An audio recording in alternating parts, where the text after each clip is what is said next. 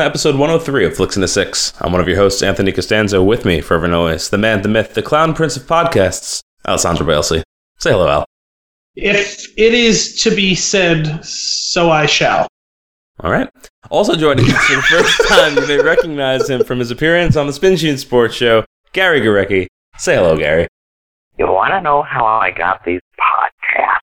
on this week's episode. Perfect. See, it was. It, I, I like it. I like it already. Al, you've been replaced. On this week's episode, I'm the Joker. Wow. we have trailers. We check in on what we're watching. We have fun and games, all before diving into our flick of the week, Joker. But first, Al, what are you drinking? What am I and Gary and not Anthony drinking?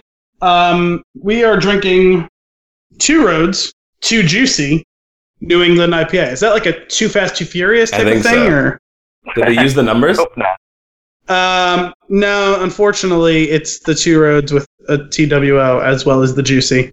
Um, They somehow It does managed to put an eight in it.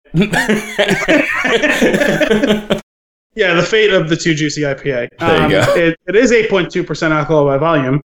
It says to Hmm. keep it juicy and enjoy it immediately, which uh, that's working out for Gary. Um, here's to t- here's to taking the road less traveled in life and in beer. Short and Uh, sweet. That's Oh, it. yeah. Yeah, that's it.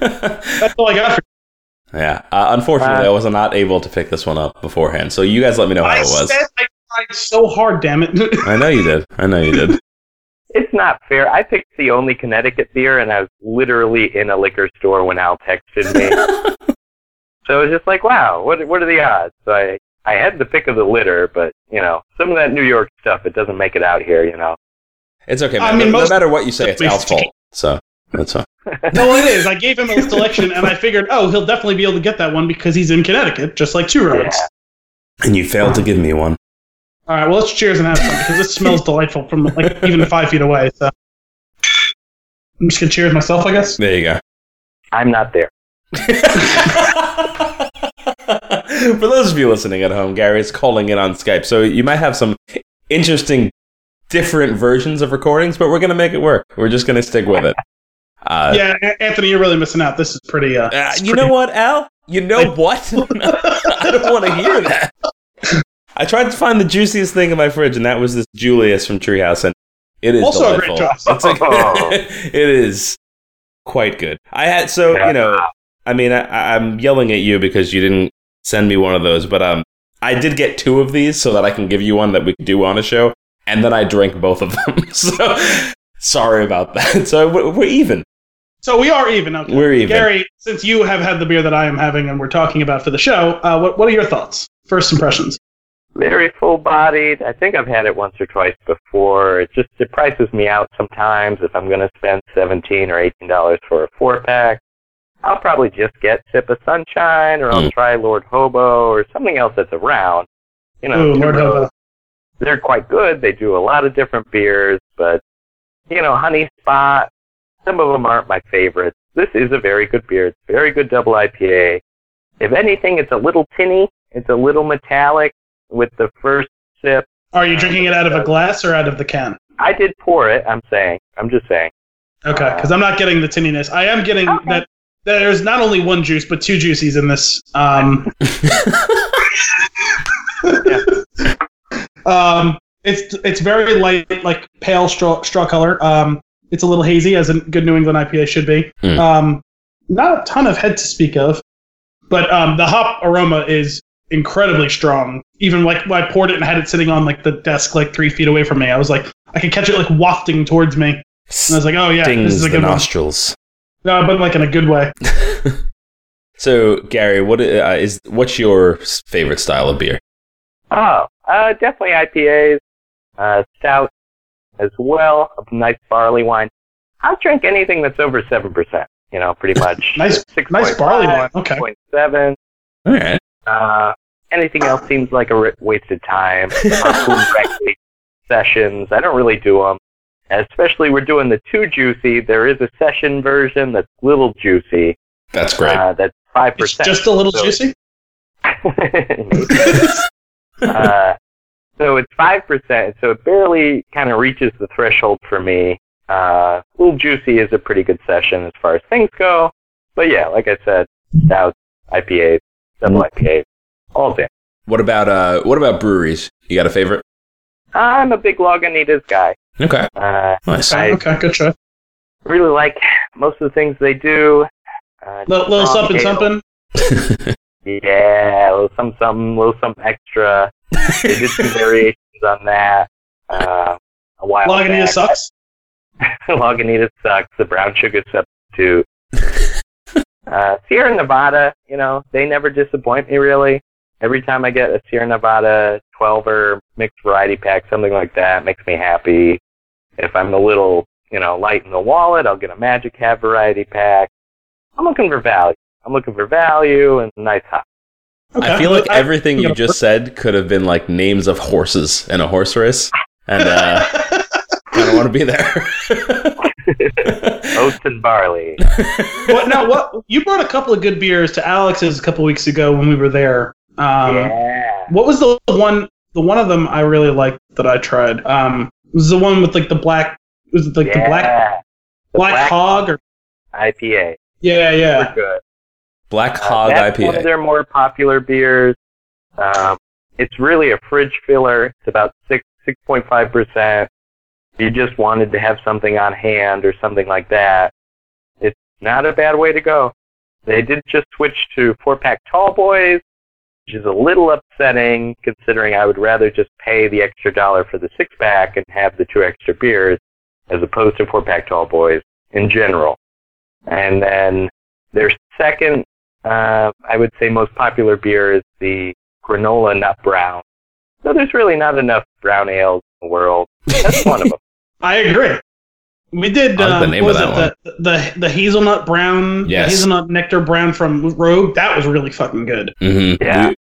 I think we did a we did a brown from Cyprus. I think We might have done that as well. And and Newburgh's brown ale is really good. for sure, for sure. So for the listeners that don't know, you, and honestly, I, I this is the first time that I'm meeting Gary as well.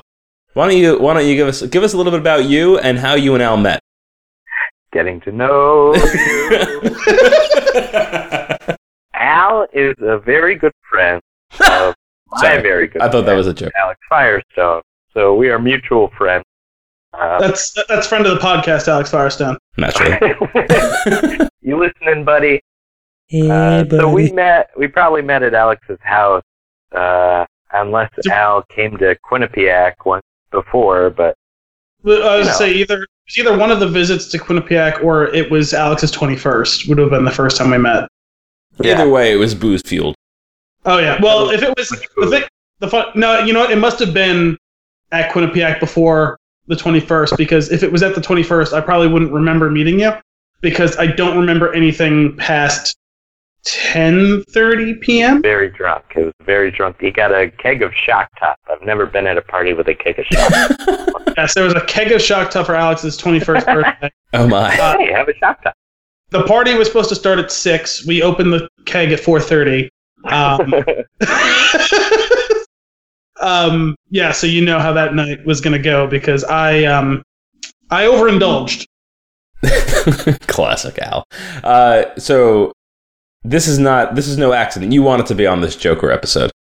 Yes, he claimed, so bad. When did you? Is it? Was this excitement before the movie that you wanted to be on it, or was this after you watched it? Oh, it was before. I Okay. mean, you know, it's a big thing culturally speaking, and it's, it's a pseudo Batman movie. You Sure. know, I mean, anything that's Joker is just Batman spin off of Batman, and that's like the big three pretty much. Whenever you make a you know superhero movie, Spider-Man, Batman, Superman, those are the three biggest properties, and have the biggest name recognition. Pretty That's much fair. before 1999 Yeah. or 2007 or whatever, you know, whatever you want to tie it back to. Just Right. Those are the ones that are getting people excited. well, yeah, a, cou- a couple of weeks ago, uh, it was Alex's birthday, and we were both in uh, and visited. We he had a little party at his house, and while we were there, Gary goes, "Oh, are you guys doing Joker?" I said, "Yeah, I think we're doing it this week because I thought you were coming back Sunday, the day after we were hanging out." And I was like, Mhm. "Oh yeah, I think we're doing it this week." He goes, "Can I be on the show?" I said, "Well, yeah, no one else has claimed it. Go for it." um, a few days before my brother uh, then was upset because I didn't invite him. And I was like, well, Gary got in ahead of it and claimed it, so you uh, you get El Camino next week, man. Uh, Yeah. That's right. I feel like I have a lot to say about the movie. The podcast will decide that. This is going to be a long episode. This It's gonna gonna be a long. Uh, also, we're coming off a large hiatus, which we probably should mention. We sorry, Yeah. we're sorry for that, guys, because we we had an episode lined up before the hiatus that we didn't record. We did not tell No. anyone the hiatus was coming. We absolutely did. we said it at the end of the episode. Did we? Yeah, it's fine. Everybody knows. It's good. Ah. We're good. We're in the clear on this one. Uh, but I am back. I actually, while I was away, Joker came out while I was away, and uh, I, it was released in Italy as well. And I was just like, part of me wanted to just go and, No, and see it absolutely and not. not understand what was happening. But uh, I waited. I waited. Oh yeah, because it would have been in I saw Italian. the That movie would have in been great. English, and I didn't understand what was happening. this is going to be great. But before we get into Joker, let's talk about some news and nuggets. And uh, while we're on the topic of Batman, Joker, all that jazz, Zoe Kravitz cast as Catwoman in the Batman. I'm very excited about this. I think she's tremendous. Uh, I have not seen her in too much other than the uh, the Fantastic Beasts Okay. movie. So Getting that- uh, I mean, obviously, I'm aware of her, but that's really the only thing that I can think of off the top of my head that I've actually seen her in. Big Little Lies. Uh, now, don't which I I, mean, this ties into okay. what we've watched or what we're watching. I, I actually finished the second season of that a few weeks ago. Uh, she's very good in that show. Oh, Yeah. I, I, I'm looking for a new Catwoman anyway. I think, um, you know, uh, the Selina Kyle that we got even in The Dark Knight Rises wasn't my favorite either Yeah. way. So it's been a real long time for this character to get like, you know, a proper showing and to have her be more part of the movie as opposed to just showing up on a motorbike and shooting Bane into a wall. Right. Did you say would you say that Halle Berry was not a proper showing? I don't know what you're talking about.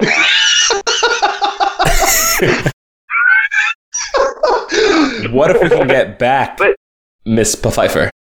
Michelle Pfeiffer. oh yeah, Pfeiffer. back to Pfeiffer. Oh, for sure. That's the best portrayal of Catwoman I think we've had. You know, other Yeah. than anybody who's seen like Batman the animated series or even the Arkham games are very cool. Yeah, that's true. Uh, but to get that cinematically, you know, a woman in leather with a whip, sure, great. Uh, so, so, so you are you are just blotting out the Halle Berry one. It just didn't happen. I don't know what you're talking about. Okay, That's- sticking to his story. I appreciate right, that. Honesty time, though. Did anybody see it? I actually have seen it once. Okay. I have seen it. Oh, well, I'm the only one that hasn't. Okay, I wasn't expecting Really? it to go that way. No, I didn't see haven't it. had like just a free afternoon to be like, I'm not doing anything. No, I thi- guess I'll- it Catwoman. seems like it might be the perfect movie for a plane ride. Uh, but no, no, no, I ha- no. It's not. It's not good. It's it not hasn't good enough for happened the- there either. No, it, this is this is certifiable bad movie night. This isn't plain. mo- This isn't plain movie. All right, so this was I had mentioned in the past that we had done. Uh, I've been to a few bed and movie nights with a friend of the show, Jesse, and he that I believe that might have been one of the first ones they did. I wasn't at that though, uh, Okay. unfortunately, but it would have been that would have made the movie enjoyable. His his bad movie nights are epic. For anyone for anyone who's read on the Spin Tune, Anthony has his series of plane movies where he watches a movie Yeah. on a plane, and the, being on a plane can raise its score slightly. This is this is too bad to be dragged up by the plane. This is a full on bad movie night movie. All right, I'm gonna I, I, I'm putting it on the list now. The next time I'm on a flight, I'm gonna make this movie available to me. And we'll see what happens. I And I'll- I'll heard write you there's, up. there's a good ba- uh, basketball scene. It's very Daredevil, like 2003. Well, it's the same time period. It was like 2003, 2004, like one of those years. Because I think I saw it in probably 2004, 2005. It was like on HBO. It was one of those like, you know, it's like Friday night. You don't have any plans. You're just flipping through channels. And nothing's on, and it's like, oh, that's coming on in five minutes. I don't know. I might as well put it on. Like at least Halle Berry's attractive, and while she is attractive, it does not make up for it. It's it's a bad, bad movie. The Is it- plot somehow it, it revolves around cosmetics that are make you superhuman. Yes, Um, that, that is correct. Okay. just something to get ready for. Okay. So, well, Yes. I mean, the, the you know the Joker made cosmetics that killed you. Yeah, no, this made cosmetics that wouldn't allow you to die. Yeah. Interesting. kind of went the other way there. Yeah. all right. All right. I I I'm gonna I'm withholding judgment. It looks terrible. I know it looks. Ter- I know it probably is, but I haven't seen it, so I can't give an honest review. And I I have I have to I have to get to the bottom of this. Also, by the way, I forgot this, but Zoe Kravitz voiced Catwoman in the Lego Batman. oh, really? I didn't know that. That's awesome. So, so she's got a little practice already. Nice. That's pretty cool. I'm uh, the more that I hear about that movie, the more interested I am in it. Yeah, well, we talked about it a few weeks ago, right? What they were saying that was going to be drawing most heavily from, like what the inspirations for it were going to be. Year one, oh no, sorry, not year one. Um, it was Long the, uh, Halloween. the Long Halloween. That was it. Yeah, Um, assuming that they're still sticking with that, that would be uh would be pretty cool. I think. yeah. Who who who knows? Because I feel And like also things, things change with that movie a lot. So we'll see what happens by the time it actually comes out. The other bits of news on this front was apparently I don't know if it's still on, but there was strong rumors that Jonah Hill was was talking to play a villain in that Yeah. movie. Yeah. It seems like maybe the Riddler, but I don't think there's been any confirmation of that yet. And also Jeffrey Wright as Commissioner Gordon. Yeah, there was a Reddit leak, so it has like a long list, and everybody's already slotted. So Yeah. it has Jonah Hill not as the Riddler, but as the Penguin. So that was the original rumor I would saw. I would love that. Yeah, So much. same, same. I, he Jonah Hill's great. Like he can he can play some interesting parts. I feel like he'd be a good psycho. I know he's played one before. I just haven't seen that. Uh, but I, I I would totally be on board with that. Absolutely. Uh, there's a there, there, and there was a number of trailers that I saw uh, going into Joker, and one of them that I have to bring up right now. And Al, uh, bear with me for a second here, but Uncut Gems. Did you see this trailer? Oh yeah, I saw that when, So- when it first dropped a few weeks ago. it was the the trailer starts and I see A24 and I went and then the then it started and it's going and I'm like something's not right here and then I'm like why is that camera up that guy's nose and I was like oh my god and it's the friggin' good time guys and I, Yeah, I just yeah. I, I I I'm not happy that I was able to call that but I'm avoiding this movie at all See, I, I could tell Come just on. the cinematography. I was like, I'm. This reminds me of. Oh, yep, yep. The Safdie brothers. Okay. Uh, see, now were- Gary loves. Gary loves good time. oh no Oh, so much fun. Oh god, like that movie You just got to sit there in the dread, and it doesn't, you know, I- it's. I wish we had already talked about Joker at this point. 'Cause, I mean, talk about a movie that actually has something to say. uh uh I good time. Well I, shot. I, I will agree with you on that, Gary. Um, despite the fact that we're spoiling our Joker conversation That's at okay. this point. Um, yeah, no, there was much more clarity of message in Good Time than there was in this movie. At least it subverts your expectations. And We'll- like the robbery doesn't make any sense. I agree, it doesn't make any sense. But the rest of the movie is gold, and where oh it goes is really fun, and it's just an interesting night that happens over you know over a 24 or 14 hour period, however long that movie plays, front to back. Uh, you know, Edward Cullen. He just he wants to save his brother, and he thinks he's doing the right thing, and he's doing the wrong thing. But it's all he has. Oh my god, but it's so bad. I don't know. I don't know The- what you saw. the well, the cinematography was I couldn't I just couldn't deal with it. It would uh, the movie actually did make me sick and that's probably just my own personal taste. Oh, see, I didn't have an issue with that. Uh If anything, it was closer to like a Michael Mann sort of deal. Like, um, what's the Tom Cruise is a hitman, and Collateral? he has Jamie Foxx. Yes, Collateral. Oh my God. I thought it was more like Collateral more than anything else. But I like seeing. Let I guess we'll get back to the actual trailer, Uncut Gem. I'm a big Sandler guy. Okay, Mhm. I'm really interested. I love Punch Drunk Love. Love when Sandler goes dramatic. I think he can actually act. And 90% of the time, he's just getting a paycheck because he can. Anybody would. And that's fine. That's just how he lives his life. sure. Well, I mean, all of us would love to have. Uh, all of us would love to have paid destination vacations with our buddies. Um, so I can't begrudge him that, but I also don't have to watch it. Um, that Heck being no. said, I'm I'm interested in this movie because it's not that. It looks like it could be interesting. there's sports gambling. Me and Al are both sports guys. KG's in it. KG looks like an actual pretty good actor. I'm interested. If you guys are out, you're out. But It's got Mike Francesa. I, I mean, I have a feeling Al's going to put this one on the list, and I'm just going to have to go for it. But uh, I will, I will agree with you that uh, in the trailer, Adam Sandler was selling it. I, I thought he he. looks like a real person. well, he looked like he actually wants to be. right, right. but uh, the, and that was that part of it was appealing to me, but the rest of it and the feeling I was getting that was reminding me too much of Good Time was taking me out of the Okay. experience. that being said, there were a number of other trailers, uh, some that I'm going to skip over, but one in particular. Have you guys seen the Ford vs Ferrari trailer? Yeah. Yes. What do you think of that? Same I don't answer. don't remember.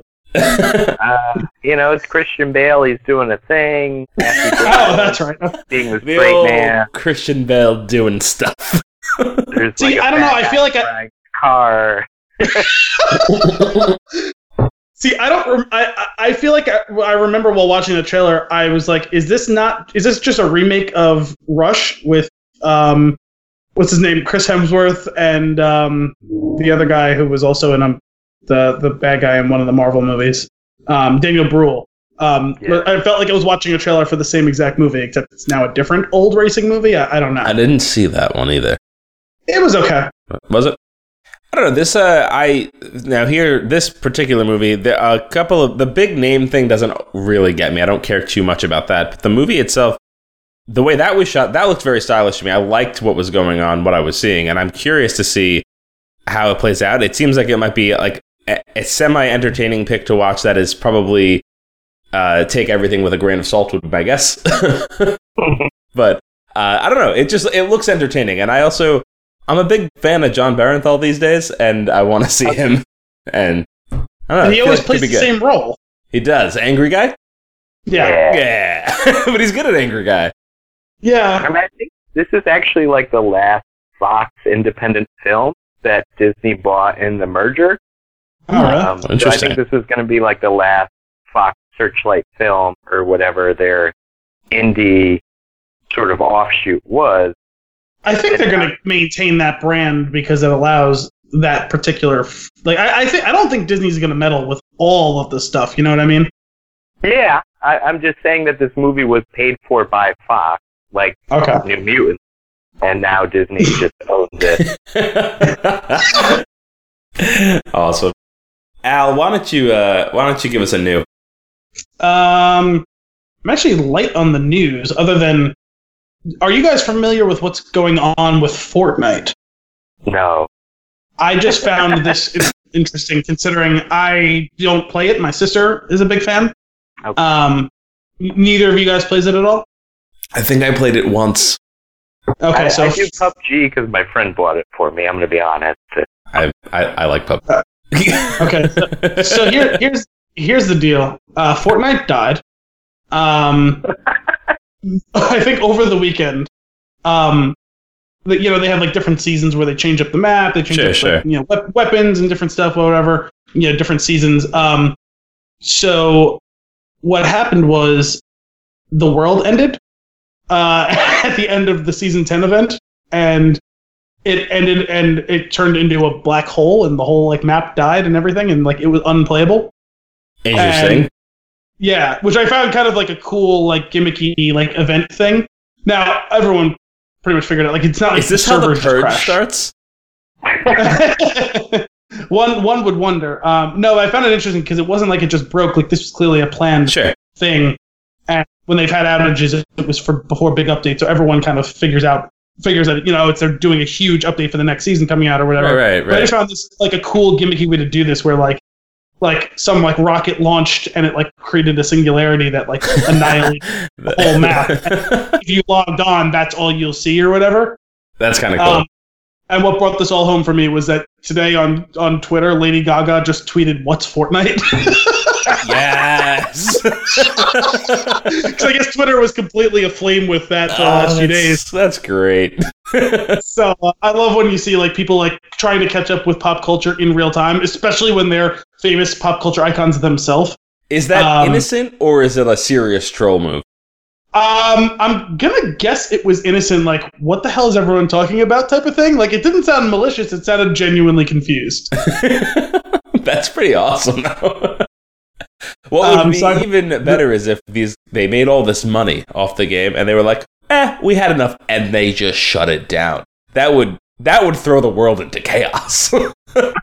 That's a. Joker move. I'm sure at the beginning it probably was doing that. But uh, I think uh, um, the, I think today they dropped the trailer for the new like chapter, the next chapter, because I think there was like ten seasons, so they're now starting a second chapter. okay. I yeah, gotcha. uh, here we go. Chap- there's a, a launch trailer that came out uh, this, sometime this morning. I guess it was an official trailer. Um, following the game's big end of season event, Fortnite turned from a game of weird characters and ten year old teammates into a swirling black hole. It then, to the internet's collective shock, stayed that way. Confused players joined forces to decode mysterious numbers, play a hidden mini game, entertain themselves with speculation, spend more than 35 hours staring at what basically amounts to a screensaver. At last, we're free from. At last, we are free from the hole, and we'll be getting a new season of Fortnite. That's that's pretty fun though. That's a like creating a cultural movement like that. that's kind of cool. Yeah. I guess it's a, a new, a whole new map, a, a battle pass trailer that shows possible new weapons and ways to level up. Um, so I don't know when it's supposed to go. This is released this episode, so um, I still think I just think that that whole thing as like a like a viral like marketing thing I thought was pretty cool. Yeah, that's pretty cool. Uh, speaking of trailers that dropped, I feel like Gary's got something that he wants to say. Hey guys, did you see this Dolittle trailer or what? uh, yeah, uh, I Like a definitely really didn't watch it. reimagining of the character, and it was really great to revisit it after 20 years. You know, the absence of Eddie Murphy in everyday life is upsetting in general. I'm glad we have like really sad Robert Downey Jr. who doesn't want to be there to replace him. Are we talking about Dolittle or Dolomite with Eddie Murphy? No, Murphy? Dolittle. Eddie Murphy was Doctor Dolittle in the '90s or whatever. well, you said our life was missing Eddie Murphy, and there's a trailer for a new movie with Eddie Murphy coming out. This So is true. He's back, baby. I definitely didn't watch this trailer right before we hit record. So uh, Me neither. I am perfect talk about it. So when the when the trailer opens with from the producer of Alice in Wonderland, my brain shuts off. it's like and Maleficent, and you just went. Uh. Uh, Apparently, Maleficent was really good. That's what I've heard. That, least. say I've, I I've heard like that as well. Maleficent. I I think it's okay. I think there's a really weird rape allegory in the middle that's weird and Yeah, but I thought that was like the whole movie. point. I yes, that's the whole point. But it's a movie for children. Yeah, well, they're teaching you at a young age that rape is bad. Apparently, that needs to be All taught right. still. you know, okay.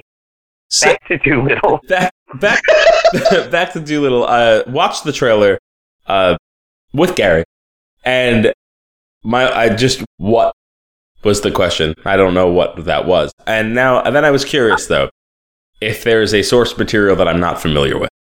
Uh, I Maybe. think Doctor Dolittle originally was a, like a child, a children's story. Okay, so in the first one that I could see that came out was in '67. Uh, well, movie movie wise, and I- I'm going to read you the description from IMDb from the '67 Dolittle. After the animal communicating veterinarian goes too far for his clientele, he and his friends escape their hometown to the sea in search of the great pink sea snail. So it sounds like that's what this one is going to be too. Yeah, sounds like that. that sounds like a kid story, right? So maybe maybe it won't be terrible, uh, but it's You just guys not. watch the trailer? Or? no, no, I, I don't know. I, I did watch the trailer. That's why I don't understand why. I don't think it is related to that as far as the trailer goes. But I'm hoping that this is just a, a, a poorly done teaser.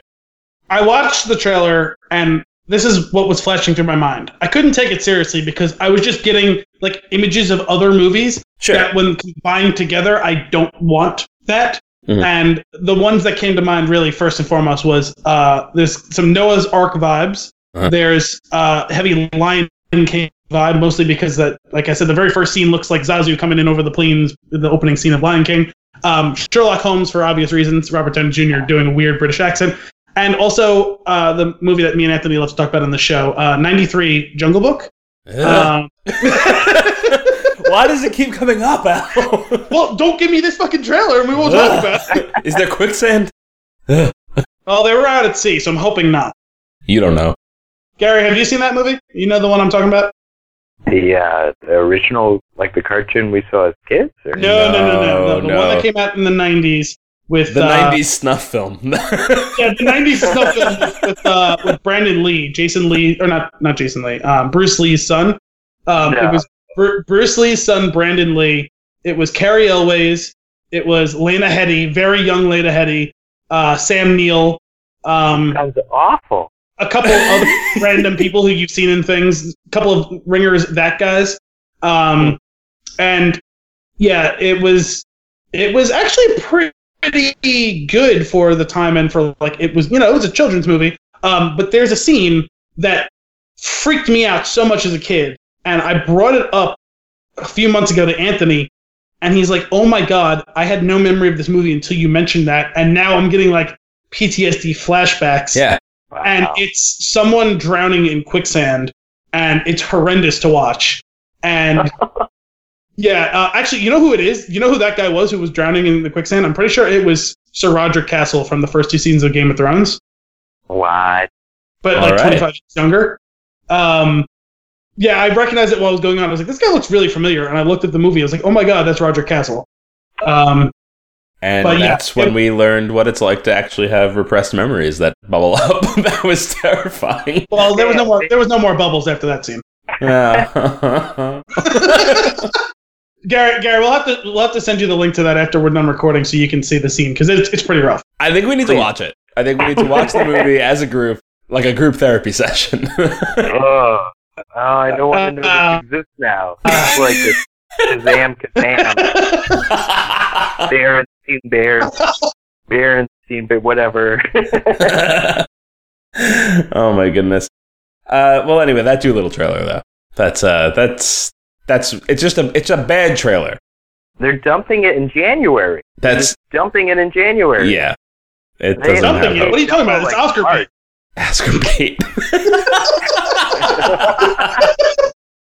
uh, probably better than Roma. All right. Oh, Uh, so we have a, uh, a, a what's probably now going to be a reoccurring segment, uh, just because it's the second time it's coming up. a while back, I read a little interview with with Tom Hanks. He had mentioned how he would love to play a Bond villain, and now that's all I want. Right. Oh, So Wait, we're gonna have a recurring a bit of Tom Hanks as Bond villain. no, no, or- a No. recurring bit of like speak my actors, language. uh, actors or actresses saying a thing that now that's the only thing that I want. Uh, Okay. This one Okay. is brought to you by Chris Evans at Ace Comic Con in Chicago. Absolutely, I would love. That was so sad about kind of finishing Endgame. Was just we were going to be we were going to get to we were never going to get to hang out again, and I immediately started thinking, what else could we do? And I'd love to. We could remake the Three Amigos. Please, please do that. Him, Robert Downey Jr., and Hemsworth. That's yeah. yeah, I mean, I take my money. Yeah. Just oh, just that just that, that threesome from the end of uh, Endgame when they're Ca- when they're all getting ready to fight Thanos. yeah, cancel Dolittle. Bring this to light. This is what needs to happen. this is this is gold. Did you Uh, have Brolin be the villain as El Guapo, or Yes. Ah, it would be so good. yeah, I. Uh, I mean, no, don't get me wrong. Tom Hanks as as Bond villain is. I want that more, but this is a close second. yeah, Uh, the Halloween movie season is upon us, and I was curious if you guys have any go tos that you watch each year around this time. So we did this last year around the Christmas time. Uh, we watched White Christmas, and we did an episode on that because I had never seen it. It's one of Al's uh, reoccurring Christmas movies. So do you guys have uh, Halloween flicks that you go to that you have to see each year? I mean, it's just hocus pocus, really. Fair enough. Fair enough. What about you? I'm a big horror movie guy. I'm gonna Okay. be honest with you. Yes. Um, so yeah, I'm a big Saw guy. Friday the Thirteenth is my favorite series overall. However, when I'm flipping channels and AMC is just on, Halloween two and four and a one once we get really really close. But I do have a bit of a curveball. Okay. Cabin Fever, the original, the early 2000s flesh-eating disease horror movie. Eli Roth. You got not, not, a, not a big Eli Roth fan. No? Me neither, but I mean, just so campy and good. Is that the the. razor blade scene in the bathtub with the girl. It's just so stupid, but acted so well for what it is. Is that the one with the. I I'm going to call him Shawn Hunter because I can't think of his actual Yeah, name. Ryder Strong. Okay, thank you. Right. That's uh, I don't think I've ever seen that. So this is one that I. So I have to watch that this season. Is that Okay, well, can I blow your mind for a second? sure? Did you know that this was a movie with an unnecessary remake? I did not know that. No. There's like a 2015, 2014 Cabin Fever remake that does not need to exist. That's pretty much the same movie, but with all the subtle humor removed. Oh no. See, It's I, like I've never seen J. it. I've never seen it. The original one was in what, like 2005 or something like that. Yeah, early 2000. I See, love 2002 it. You know? we got here for Oh, the original. 2002. Okay. I know that that one is supposed to be really good because I know it's got like a huge plot twist at the end. That's like actually a genuinely good plot twist and all that. But yeah, I would check it out. I've never seen it. It is one that I've kind of had on my like maybe one day I'll kind of get to it or whatever. But I'm not a big fan. There's a lot of setup. There's pretty much one of my favorite just offshoot doesn't matter horror characters party cop shows up and he's exactly what I just described. So, uh, Eli Roth has his own cameo in the movie as just like a guy who has a bunch of weed for some reason. perfect. Nice, nice. Uh, very gross, um, but it takes all of the 80s camp and it, it transports it to today. So, That's that's what I- gem out there. That's why I'm not a big fan of him. Is uh, the like the gore is too gratuitous for me. yeah, that's that's Yeah. fair. If you don't like Hostel, Hostel 2, I mean, those are just Saw rip-off. And Yeah, I actually liked the Saw movies, though. Even those, the gore and those got to me too much. But I actually found like the whole story through the first several of them to be interesting. Um, Yeah. with with with Hostel, I saw part of it and I was like, ugh, this is this is rough. this is rough watching. Um, and the Green Inferno, honestly, even just the trailer made me a little bit uh, my stomach turned a little bit. I'm I'm happy I finally saw it, but I agree. I mean, Eli Roth does not make good movies. but I enjoy what I get out of. No. All right, fair enough. Uh, there was a sequel. Did you see that? 2009. Yeah, And- the spring um, Spring what's Fever. spring fever. so that takes pretty much all the really. It just goes so much farther in the comedy and all the setup. You care less about the characters. Mm. Like when you cast Ryder Strong, for most of the people like our age, we're just like, oh, Shawn, Shawn Hunter, Right. we want him to live. You know, and they just they have like hot chicks in the woods, and the classic like uh, horror shitheads that you want to die. So it's Right. a basic setup. The second one, you just want everyone to die, and everybody does die. Kill them all. Uh, you said you had mentioned what Friday the th- Friday the Thirteenth is your favorite. Is that yeah. now you, like original? Um, not so much. Four and seven and eight uh, are my jam. Do they have Or- subtitles? Four, oh, oh, guess the subtitles. Scary. All right, seven is the New Blood.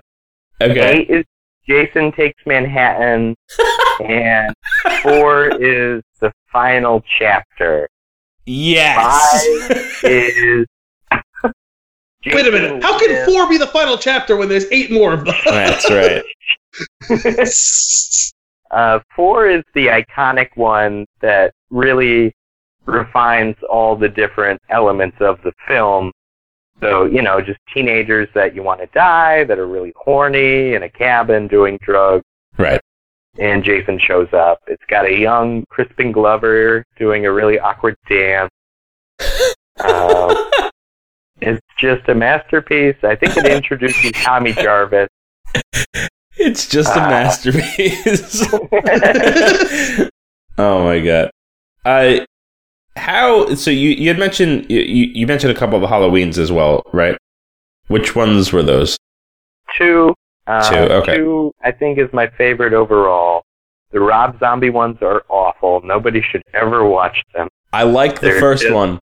Uh, they're I- just white this- trash people screaming at each other. The second one is The horrible. first- yeah, yeah, a, a Rob Zombie movie. I like the the first Rob Zombie Halloween more than Halloween 2018. I did not like Halloween. Wait, is that the uh is that's the 2018? That's the one that just came out recently that they're making two more, Yeah. right? Oh man, that I, was I wanted to see that. I haven't. and I had my my expectations Really? were high, but I I haven't seen it yet. Well, didn't you prep for it by watching the original, I did, uh, and I and then I you mean- never got to the movie? I know I never got to it. I I hated the original, and it's just because it's the first Really? time, it's the first time I saw it, and I realized Ah. that had I had the history of it, I probably would have enjoyed it more. I get I get why it was good. Uh, it's not good today unless you have that nostalgia factor. It doesn't hold up. Yeah. I mean, I agree, but more so with the early Friday the 13th. I think Okay. Halloween one through three are still better made movies than Friday the 13th one through three. Sure. However, once Friday the 13th really takes off, it's a better series than when Halloween takes off. Just gets really weird, and there's a cult, and Ant Man shows up. Nice. I definitely, I definitely put it on once on some random channel. And I was like, "That's all right." like his third acting role ever. Amazing. First of all, I'm pretty sure everyone at some point has turned on something like that seems like it should be too far back for Paul Rudd to be in, and you're like, oh my god, is that Paul Rudd? yeah, he's been the same age for forty years. So I yeah, that's true. It's why he's gonna be one, like the best looking 80 year old ever because he's he's looked 40 since he was 20, and now that he's like almost 50, he still looks 40. So it's like it's really working for him. Um, I remember I went through that when I was watching the Cider House Rules. I was like, oh my god, that's Paul Rudd. No idea.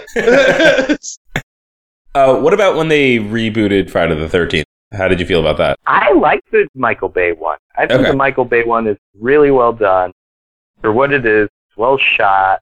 Cram a lot in there. It's like three different movies. They pretty much put Friday the Thirteenth one through three in one movie. Um, there's some good TNA guys. I don't know how, you it's a Michael Bay movie. There's some great kills. I think it's very self-aware for what it is. yeah, I just I wish it made more money. yeah. I actually I didn't. I I enjoyed that uh that that remake uh or re, whatever you want to call it. I never know remake reboot wherever we're at. Reboot. So yeah, uh, I did not like the. Now, granted, I didn't see the original. I didn't think the um, the Nightmare on Elm Street reboot was very good. I think that's okay. I Is think it? it's scary. I think it's kind of scary. Uh, It was- I, I it was definitely- mind. it was creepy it enough. be- I don't I mind. was gonna say, is it just because you're a Rorschach Jackie Earle Haley villain. fan? I think he's Yeah, I was gonna say. pretty I creepy. was gonna say. I was gonna say it's just because you're a Jackie Earle Haley fan, isn't it? Are you Um, familiar with the originals? Yes, yes. I've I've seen most of them. I I was just more of a Jason guy. Sure. I like Freddy versus Jason. I think that's a I've seen- great. I've seen that combination. Oh, that was a funny movie. yeah, Yeah. I actually kind of like that. I mean, Yeah. it's bad, but it was. It's Throw a entertaining, though. Beer at Jason.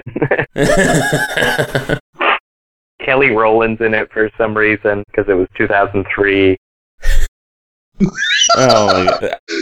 All right, so so go to Halloween Cabin Fever is where we're at. That's what I need to. That's what I need to be watching this this oh, Season. Oh yeah, All right, I'm gonna. check I'll, it out. I'm adding that to the list. Al, what about you? You have any? You have any Halloween? Oh, you said Hocus Pocus. I mean, that's Yeah. that's fair. Why? Yeah, I'm, I don't know. I've never been a So big good. horror movie fan. Hocus Pocus is a classic. Oh, that's fantastic. Um, I watched it the other night. Um, All right.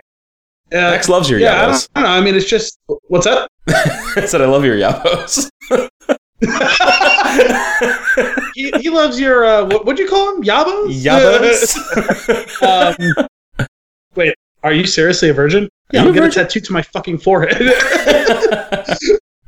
um, no, yeah, I, I always like that one. I'm not a big horror movie fan. Like I've seen some, whatever. Like some of them are good, some of them are whatever. Uh, Like I said, I'm not a big fan. I was a big fan of the Saw movies. Um, I think I saw the first six. Yeah. Um, I never seven saw. of those, right? Yeah, I I, never didn't saw see the, last one. of- Me neither. Saw the final chat.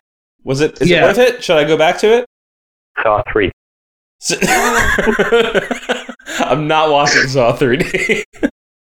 Um, Uh, there's Yeah, a new one. There's Jigsaw. Yeah, that's right. Yeah, no, I had Oh. no interest. Wait, that's eight? 2017. It's a prequel, but it's Uh, not really a prequel. oh my God. something. Oh, is that what it was supposed to be? I, I didn't know yeah, what it takes place in the past, but was. then it up it jumps to the future. It's like a restaurant that doesn't know what it is. That's, that's annoying. Well, that's funny because like when we were in high school and when we were in middle school, it was like the slogan was, "If it's not, if it's not Saw, it's not Halloween. Yeah. Not Halloween, Yep. not Saw." Or whatever that you know slogan was, and that was just so big. I remember I saw the first one and really liked it. And then I saw the second one in theaters. And then I think I saw the third one eventually when it made it to TV. And then I lost track of them. And then the sixth one was coming out my freshman year of college. And one of my like like flatmates like wanted to see it and I was like, Well, I didn't see four and five and he goes, Yeah, well we're going to. And we went to Walmart and they had a like a five pack for like twenty bucks of like the first five of them. And we're like, so we're watching all five of them like like every other day until the movie comes out. And it's like, Nice. okay. And so I watched the whole first five and I was like, you know what? I dig it. And I like the sixth one well enough, but then I never got around to seeing the seventh one Same. when it came out. I, I, I would like to go back and finish that off one day. Uh, there's going to be another Texas Chainsaw movie.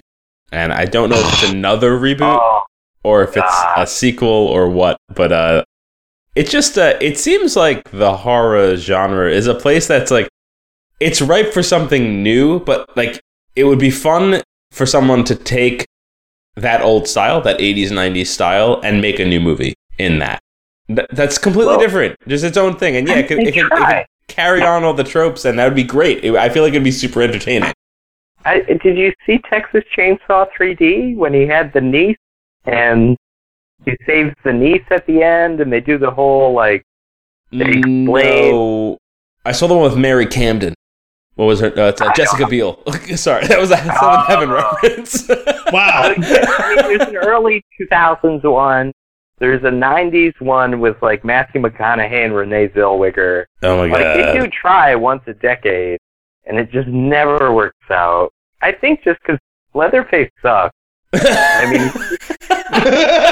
he's just a guy with a chainsaw, and if you come across him, he'll probably chop you up. But Fair like, enough. if you just don't go to Leatherface's house, you're good, you'll right? probably be fine. Yeah. oh man, I don't know. Are you? Are either of you guys into? Uh, I'm guessing not you, Al, but are Gary? Are you into horror video games? Ah, those scare me because Okay. I'm living them. Yeah. Big Resident Evil guy. Uh, Sure. Yeah, mostly just first-person shooters or whatever. fair. Fair I, I'll watch a movie because it's not yeah, interactive, that- it's just that- a movie. There's a, uh, a a game that came out a few years back called Until Dawn, and Brian of the June and I streamed the entire game. We played it start to finish, and it is awesome. Like it is, it is 80s 90s horror movie as a video game, but you are basically making choices for the characters and and seeing how it unfolds because it's got like multiple endings, all that type of stuff. So it's really fun, and it's got a replay value to it in that sense. Uh, granted, it's a it's a long it's a long it's long to play a game in one sitting in general. Um, this game itself is not super long, but playing it in one sitting it is. At one point, Brian falls asleep. This is now this exists on YouTube. We we streamed the whole thing and it's up there. Uh, and I there I genuinely screamed at one point, like out loud for a slightly extended period of time because of a jump scare that really got me. And I don't know if it was because I was half asleep when it happened, but uh, that was a very fun game to play, and I would suggest you take a stab at it. That's funny. I uh, I'm gonna have to check out, or you have to send me that video. I at least Yeah. want to see you. I at least want to see you screaming and waking Brian up. I will. I will. Uh, I'll have to find it for you. Uh, so that's that's horror movies. Uh, every every I don't know two and a half weeks they release Star Wars with a new box art. Have you noticed this? Uh, so I was I was walking through Best Buy, and once again there's a Star Wars section, and it's all of the movies, all with like a, a corresponding box art. Like they look like they're from the same collection, uh, and it looks nice. It's like a matte black with a with a nice poster image on the front. Uh, and I almost got suckered in again. Now I've I've bought Star Wars a handful of times. I've owned Batman way too many times. I, we, Al and I have spoken about this. I just got it again, so that adds another to the list, which means I have Oh my it. god, what is wrong with you? They released them in 4K, and I bought them, and it's in a really cool box, and I'm very excited about it. But I'm not gonna buy these Star Wars ones again until they release Don't. the entire saga.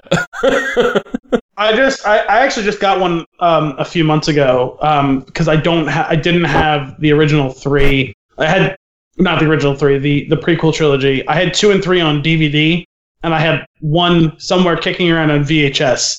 And Yeah. when when we were embarking on the entirety of the saga with Gianna, I said, okay, we're not watching fucking Phantom Menace on VHS, so I'm buying one through three on Blu-ray. And outside the, the original, the actual covers are the original covers, but the outside sleeve I, I liked, and it has like a different one, and I it's somewhere behind me, but I can't reach it. I don't feel like getting- getting up and going around the chair. So But Al, Al, and no, I have the movie. I know I have Batman a hundred times. But come on, this time it came in this sweet, sweet metal case, and it's it's all Oh, that's so cool. it's all four, and oh, but they're all steel books, and they're beautiful, Oh. and, and I had to, Al, I had so to. which which ones which ones are in there? Is it just Uh, the four the, the Burton Burton Schumacher? ones? Schumacher, yeah, yeah. Those, So tho- what you're those four. saying is that you own an additional copy of Batman and Robin. I'm I'm not proud of the number of times I own the movie, but I do, and that's just the it's. I mean, it has its moments. It, Does it? what Yeah. killed the dinosaurs? yeah, I see. There he is. I wasn't Uh, gonna dis- I wasn't gonna. Uh, wow, I completely completely lost my train of thought. So I'm just gonna leave that one alone. I while was gonna say I was gonna dignify that with a response, but uh, I've struggled poorly with that. while that movie is ridiculous, the most ridiculous line comes from Batman Forever. Now you're familiar with this one. It's boiling acid. I don't know. I mean, for me, for me, it's either the back credit card or Mm. I'll get drive through. Yeah, Those it's, are the it's top the back two. credit card. it. Yeah, Never leave. never leave it. home without it. oh man, uh, I'm really, I, I, I'm, I'm, I'm kind of excited to watch that in 4K. Just really, really seeing too much of it. You know what I mean? We'll Um, well, hold, hold off on watching it, and we'll do the bad movie night finally. Because honestly, I haven't seen it all the way through since when it originally came out. okay. Dude, come on. Um, Like I, I had those all on VH. Like hell yeah. um, I mean, like I've seen little bits and pieces of it occasionally since then. Um, although it's been a while since I've seen any of it. Um, but no, I only saw it all the way through once when it first came out, and even then, I don't think I hated it as much as I, as it, the years have caused me to hate it. But even then, I was like, "This is fucking batshit crazy." I, I was too blinded by the fact that it was Batman. Like I had the Taco Bell cups and the, all the all the things that you could get from Well, the you original. well, I mean, listen, you had the fact that you were like nine years old. It was Batman. It was Ar- it was Arnold Schwarzenegger. You you were going to be in for a penny, in for a pound, no matter what. So Yeah, yeah, yeah, yeah. I was. uh Uma Thurman as well for a young boy. yeah, I, I didn't I didn't know who Uma Thurman was at the. Actually, that's not true because I watched with Anthony when I was a kid. Because Anthony is like what a year and a half older than me, or two and a half two and a half years older than me. I can't remember now. Yeah. Um, and two I years. we Two saw years. that we we saw the Avengers, the Avengers Yeah. with Ralph Fiennes, with Ralph oh Fiennes my and Uma Thurman. God! Yeah. We saw that before we saw Batman and Robin. So wow. and that movie was also batshit inc- insane. Um, Yep. Gonna But- control the weather. I remember there being sequences with me. I remember sequences of black and white, someone getting murdered in the middle of the road, Uma Thurman and Ralph Fiennes and Sean Connery. That's all I remember, and, and, a, and a clear parasol inside of a greenhouse. That's all I remember from that movie. That's the whole thing. Okay, so I remembered it. Uh, so yes, I did know who Uma Thurman was at that point, um, but that is the only reason why. Um, those movies basically came out back to back. So yeah. All right. What are we? uh What are we watching? What's What's everybody up to? um, I'll I'll start it off because my intro today was from the season finale of Succession. Um, I know you don't watch Anthony. Gary, I can't remember. Do you wa- have you been watching Succession? No. Oh, God, you guys are killing me. So, uh, occasionally over the course of the run of this show, I have declared, with all of the declarative power that I have, what the best show on television is at the time. It was The Americans. The Americans has since concluded and is off the air. Um, I passed the mantle to Better Call Saul, and I this may be the the co-heir to the throne along with Better Call Saul. Succession is so fucking good. We'll have to make it happen. Yeah, second season just you ended on. keep growing my list of required viewing, and it's. Uh, I'm gonna be, be honest with you. It's it's making me anxious. hey, no one told you to stop and go back into watching Friends or whatever you whoa, were whoa, watching. whoa, whoa, whoa! That's just background noise. All right. Well, what was the other thing that you Uh, um, went back and watched that was an older thing? Because you were watching Uh, Scrubs, but then you The dropped. Office? Oh, The Office. The Office. I know, finished it. Yeah, but that took that took years off of your life. The amount of how long that show was. No, no, it wasn't so bad. We actually watched it way too quick. Uh, it was it was really good. It was really funny, and it's probably one of the better endings of a series uh, as far as TV goes. Uh, I'm gonna be honest with you. It's it's still it's not my favorite. It's funny. I think it's really good. It's not my favorite. No, people are Well- crazy about The Office, and it, I I kind of get it if you were maybe watching it at that time. It's not the best. It's just not. Bri- Brian broke my heart like a week ago when he told me that he couldn't get into Scrubs, and I was like, "You're you're killing me here. You're absolutely Uh, killing you'll me." you'll uh, you'll learn to just accept that that Brian makes poor choices. Well, I, I know this because, like I said, it was one of the funniest things I've ever heard, or actually, I guess right at that point. Um, when me and Gary, you'll appreciate this. Me, Brian, and Anthony were in a group message talking about something a couple of weeks ago, and I don't remember what it was that we're talking about. And me and Anthony both liked something, and Brian's like, "Yeah, I didn't really like it, but it's entirely possible that I I'm just wrong." He goes, "People say pe- people say opinions can't be wrong." He goes, "That's not true. My opinions are wrong all the time." and I said that that level of self awareness I have I've so rarely seen in this world, and I really appreciated that. uh, Gary, did you watch The Office? No, I, I was out on sitcoms by the time I got to college, really. So Parks and Rec, The Office, I was out. I mean, the last time I really watched sitcoms was that Fox lineup, pretty much like The Simpsons, Arrested Development, stuff like that. Gotcha. Hill, Futurama. Uh, I, I- you know, I, I was a big Tool Time guy. I get the classics. I watched a little bit of Two and a Half Men. Okay. Um, but those still fall into the sitcom category for me as much as people say that they're elevated comedy or, you know, when it comes to syndication and syndicated comedies that are still big, I'll do like Seinfeld. Sure. I'm not a big Friends guy. I'm not a big The Office guy. I just never, I didn't, like you said, I didn't watch it when it first aired hmm so it's not as important to me. I would say the only thing that comes to like the cusp of that was like 30 Rock, but even then, I didn't finish 30 Rock. So. Right. Right. Yeah, I, I, I tried to get into Thirty Rock a few times. Didn't really. I, I couldn't. But um, I- it's one of those things where everybody's like, you know, you gotta you gotta power through the first season, and I just don't want to. it's not gonna well, happen. get, getting back to my original point of what we're watching, I um I watched the the finale of Succession, um just the season finale, second season. Uh, the first season I loved. The second season was even better. It was really incredible. All the little bits of things that didn't quite work in the first season, they either like eliminated, reduced, or smoothed out into a more like clear, like concise product. This season was phenomenal. Writing incredible, acting on all fronts is incredible. Um, and the story really was even better than in the first season, even though it's you know it's mostly a continuation. Mhm. Um, it's not really really a discrete. I mean, you know, there's the things that they're focusing on, but it's all a continuation of what's been started since the beginning of the first episode. Um, Wait, and- so, you- sorry, you fin- you just finished the second season. Is that how far they are, or yeah, yeah, no, the, Okay. the, the season the season finale was on Sunday, and I just watched it. I just watched it last night. Okay. Um, and and uh, I uh, I was a big big fan. So if you guys are looking for something good to watch, it's like a pitch black comedy because it's like as much as it's like a serious-ish story with dramatic elements, they play a lot of it for humor. Even if it's not like the laugh out loud like slapstick, they're not going to be putting a laugh track behind it sure? but there is a lot of funny shit in it, even if you're cringing through a lot of it. Um, or like just want to be like, ew, like you people are terrible, terrible people, but you have to laugh at a, at a, a fair amount of it. Um, but that that show is really, really, really good. Um, and then I also watched last week the most recent season of Schitt's Creek. Made it onto Netflix. Yes. Knocked knocked that out in a couple of nights. So good. it was really really good. I know you and me were talking about it briefly on Saturday.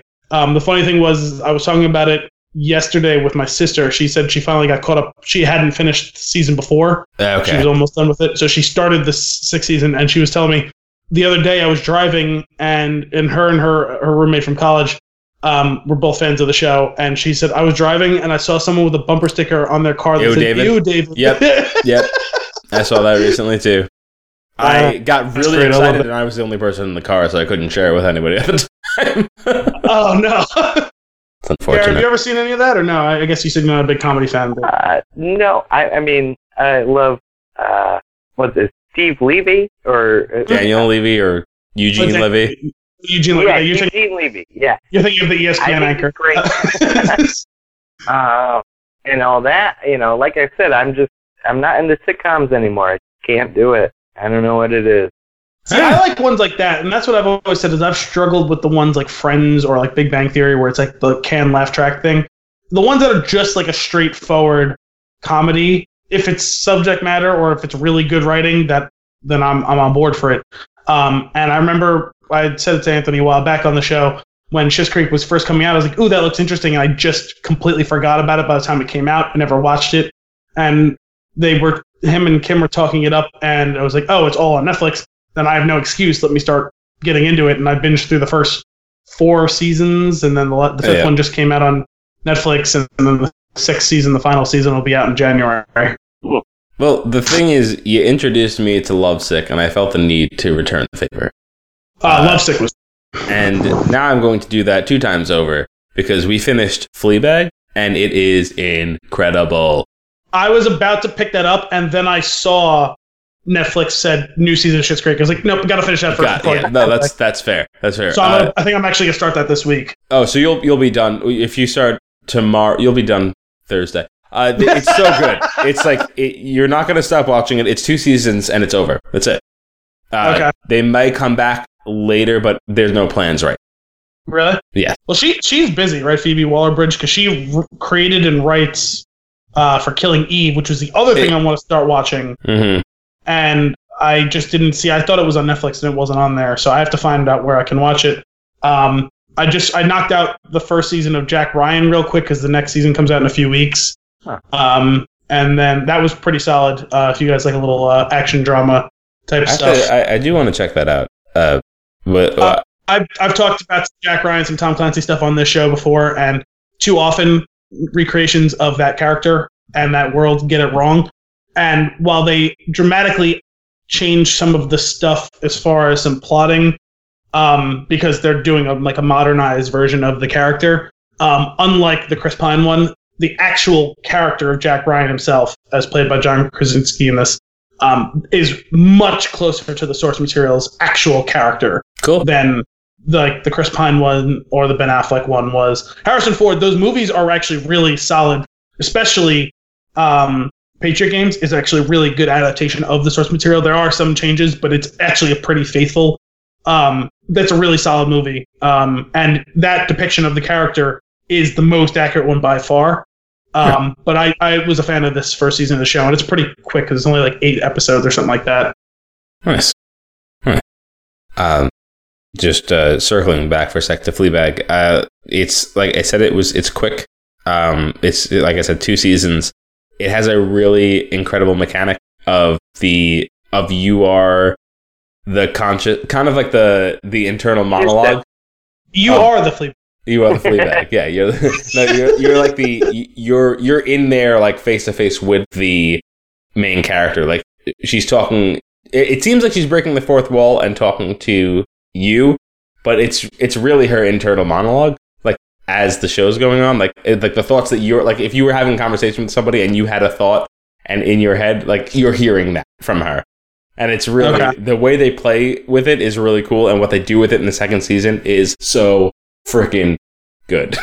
so I encourage you to to get to that. Uh, it's it's well worth your time. Speaking of Phoebe Waller-Bridge, me and Gianna finally got to solo a Star Wars story last night, and so she actually enjoyed that. So I thought that was Nice. interesting. Nice. So you okay? So are you? You think you're gonna catch up with everything? Uh, hopefully, she's got to be back on track. If we do Rogue One next week, we'll be back on track. Okay. Don't just skip it. Yeah. skip, what, skip what now? Be bad.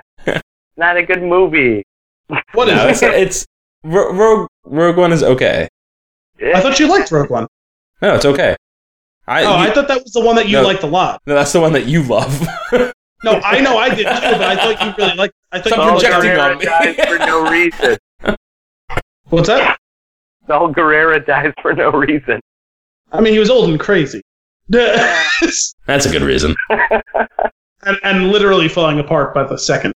Uh, Hmm.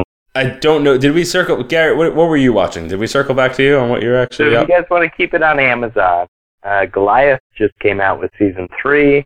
I love season ones and two, one and two. Uh, gonna get into three. Okay. Uh, just Billy Bob Thornton. He's a drunk lawyer. That's really all I need. that's all it is, and that's all I need from it. no, he's a silver fox, and he's gonna solve the case of the eight,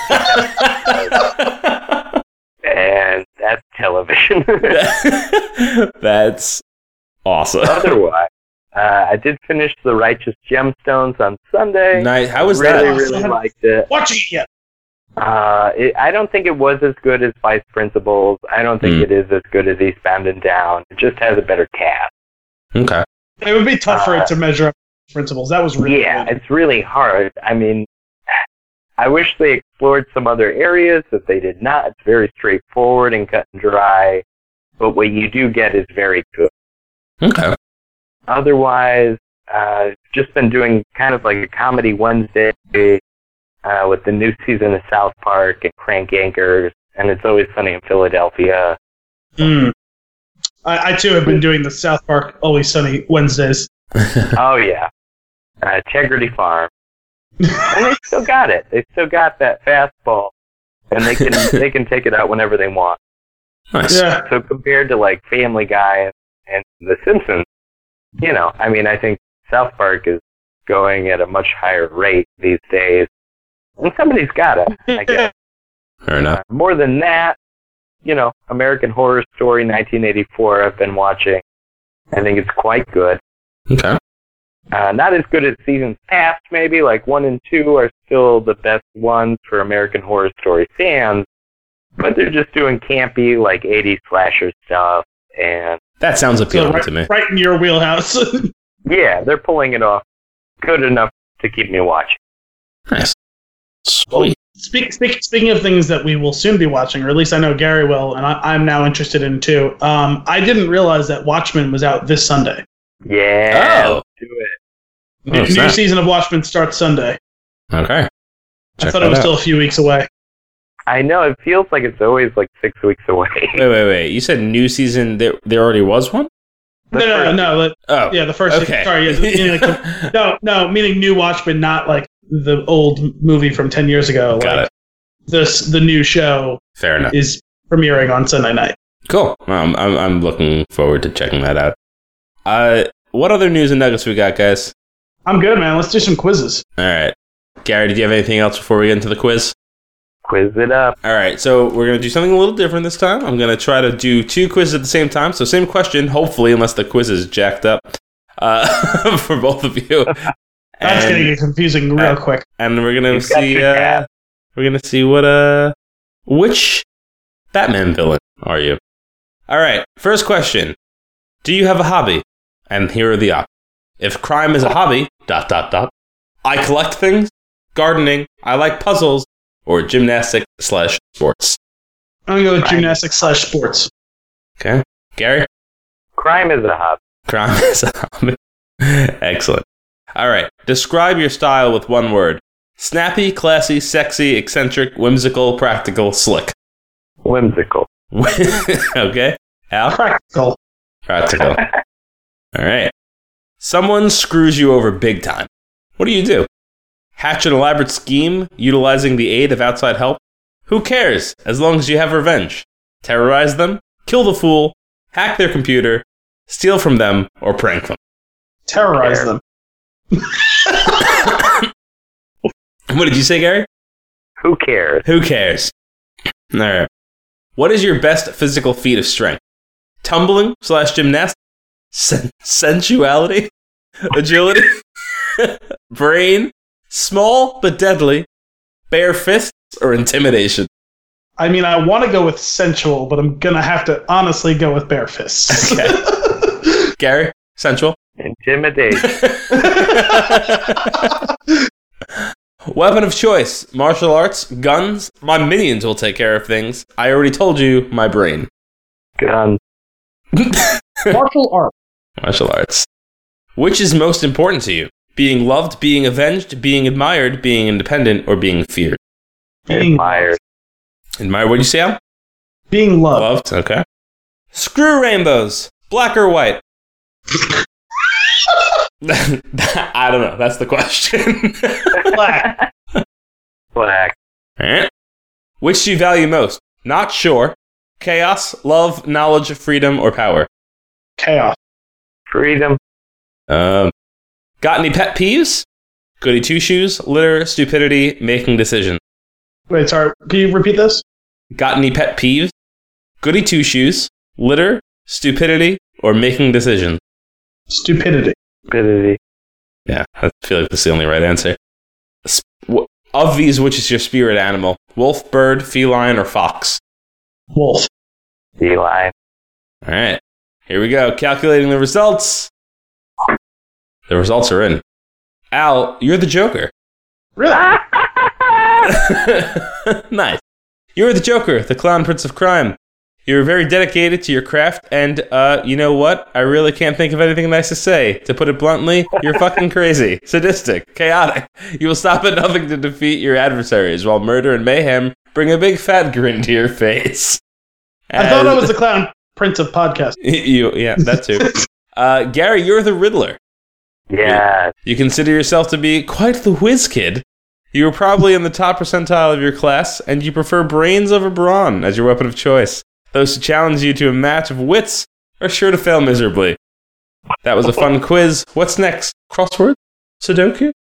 All right, this was from Play Playbuzz quiz.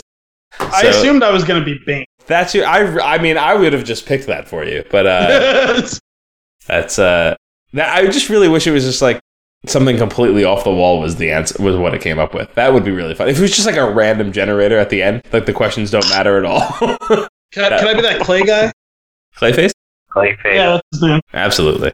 Absolutely. That's it for fun and games this week. Let us dive into our flick of the week. Joker, you guys seem to have some thoughts on this movie. I feel like I'm going to be on the other side of this, which is interesting and good. That's correct. because we can actually have a conversation rather than just celebrating or destroying something together as a group. uh, That's true. Too often we both love or hate something. I texted Al when I left the movie, and I said that was a solid eight. I have since No. changed my opinion. I now think it's a nine. So No. go on. Big yeah. yikes. Yeah, so I've got I've got my reasons, uh, and we'll get into those. But pre pre spoilers, there are things that the movie I think does really well as far as music, tone, and atmosphere. Gotham City Sure. is Gotham City. They did a really good job. Uh, the music choices, as far as the orchestration, and then the song choices that are peppered in, are awesome. I think those are really well done. I actually agree with all those things. The problem is the bad so far outweighs it that the atmosphere can't bring it up We- to uh, anywhere near that high. So the the other the thing that I that at first I was not sold on was of all of these things that I thought it did well around the world, around the the message of like what's going on, like you know, with uh, basically the city destroying a person's mind type thing, uh, and not really helping in any way. I I didn't at first. I thought they completely missed the mark on the Joker, and Because you were right. the yeah but the more I thought about it, I started to I, I started to ha- ha- go back and think through certain scenes. Uh, then I had then I was putting on my tinfoil hat, and then I went online, and there's other people that are also putting on this foil hat, and I No. I I am uh, I am sold on a certain perspective. of this. So uh, one thing I'll say is, for the most part, I actually thought they did a decent job of doing a version of a Joker origin story, meaning like what makes someone become I the Joker. But it was just an okay version. There has been more interesting and compelling versions of it. See, that's what actually bothered me was I don't think you are supposed to know. But Gary, what were you going to say? You, you said you disagree with Al. Well, if, if you're not supposed to know, then what's the fucking point of the movie? Like, I'm sorry, but Well, that was something that me and Anthony kind of said before we saw this on some previous episodes because he said he's not a big fan of the Killing Joke.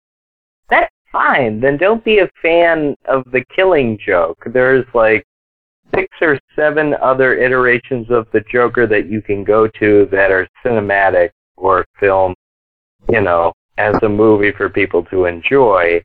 And if this doesn't line up with that as a whole, that's fine.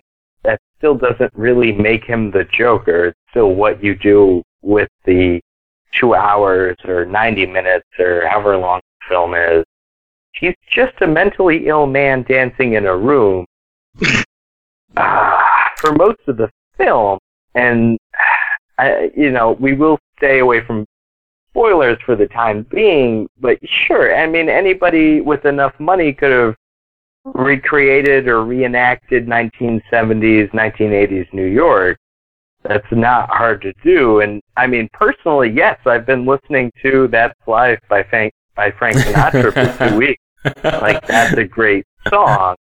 And, you know, that's a Scorsese thing, is putting the Rolling Stones or other popular music in film.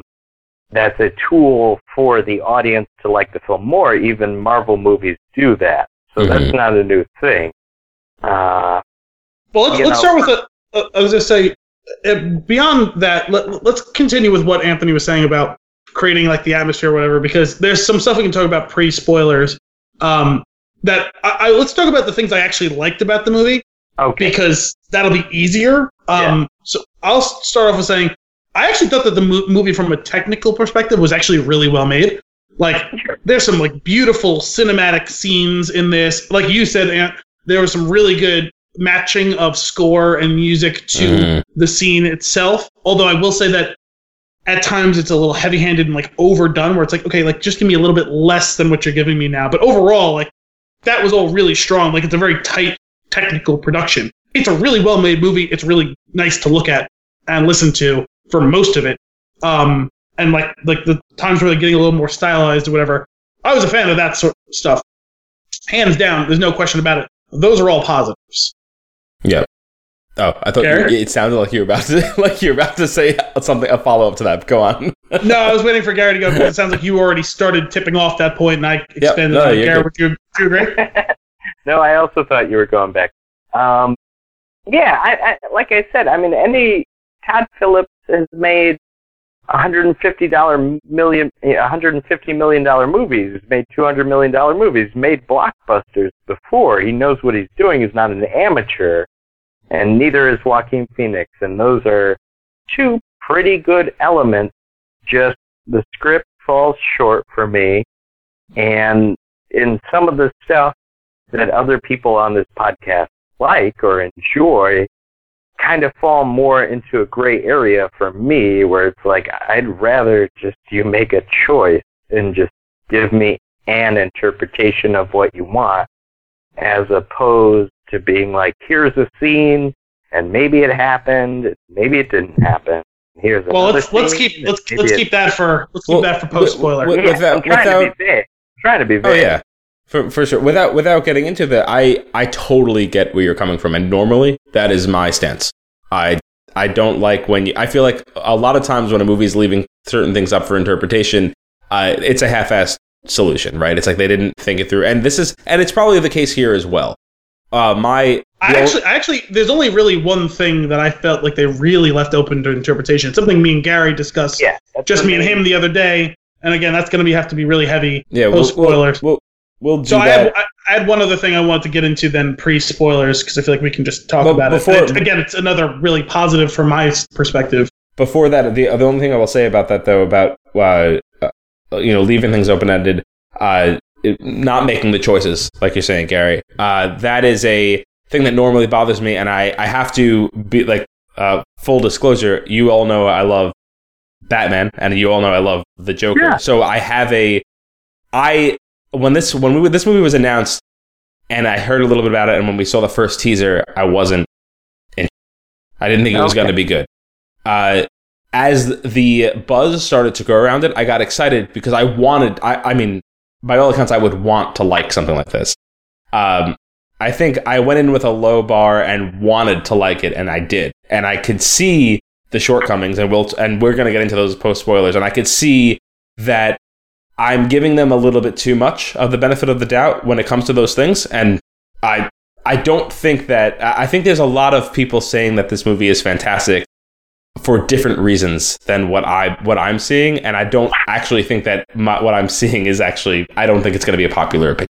So the thing is, I actually it's funny because both of us had like kind of the same starting point when we heard it was coming out. We both threw tantrums on this show, I Mhm. believe. Mhm. Um, and then when we saw the first trailer, I think I was more inclined to come around to You it than you initially, and then you were the one by the time we were getting to like, okay, the movie's coming out, who was really all in, and I was kind of hemming and hawing. We talked about that several weeks ago.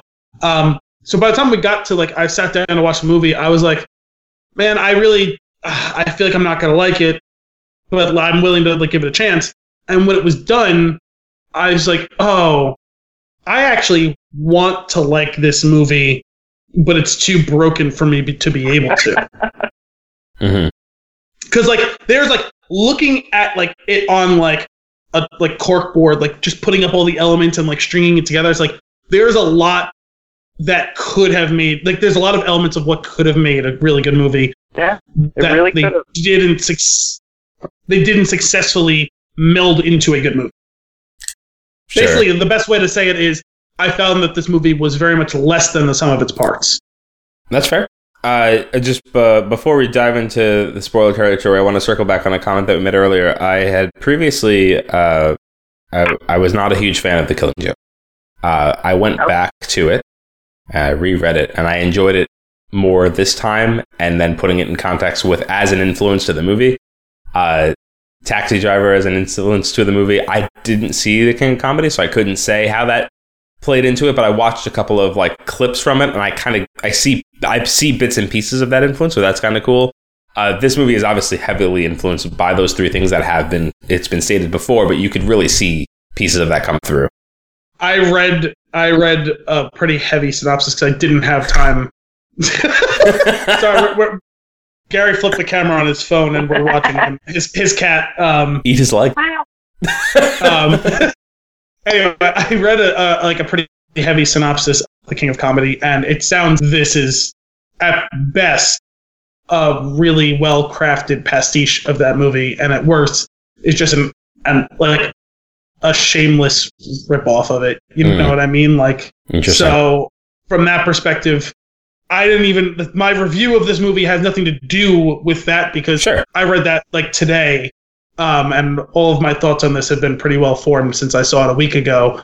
Um, I there's just too many problems, but like I said, there is actually one other really major plus to this movie that we can do pre spoiler, and that's I thought that Joaquin's performance was really good. Yeah, Um, and like he has to be because he's on screen every single second of the movie, basically. Mhm. Um, and it lives and dies. The whole movie lives and dies by the audience's ability to empathize with the Arthur Fleck character. Mhm. So if Joaquin can't pull it off, this movie, like I would have walked out on the movie. You know what I mean?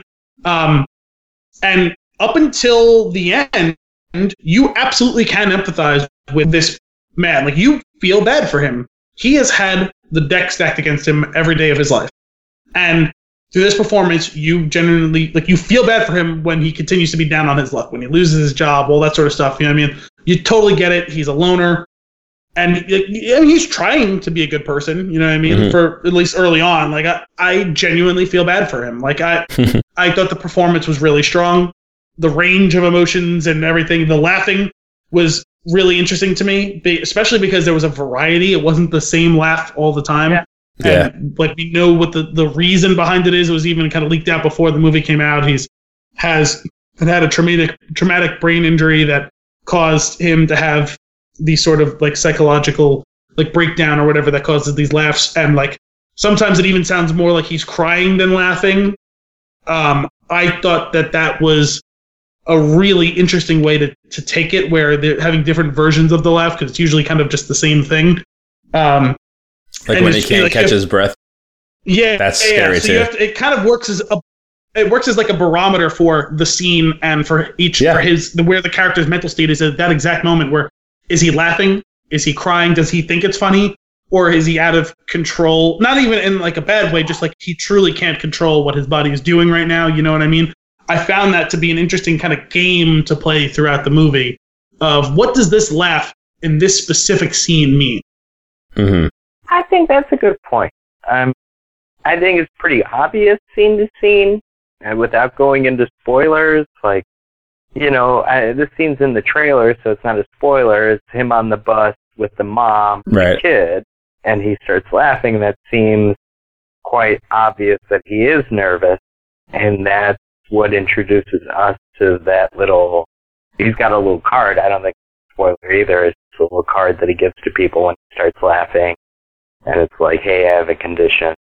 Um, That was a nice touch too, both from like just like kind of like as a as a little snapshot of what a day in this guy's life would be like, and as as well Mhm. as just literally from a narrative perspective, like him, like he's done his part to try to endear himself to the people around him who are inclined to not give him the benefit of the doubt. sure. So, are there any notes? Before, any more notes that we could say pre-spoiler before we left the veil? I, I have a funny story. What I do have you a got? funny story about how I saw this movie that's not spoiler related.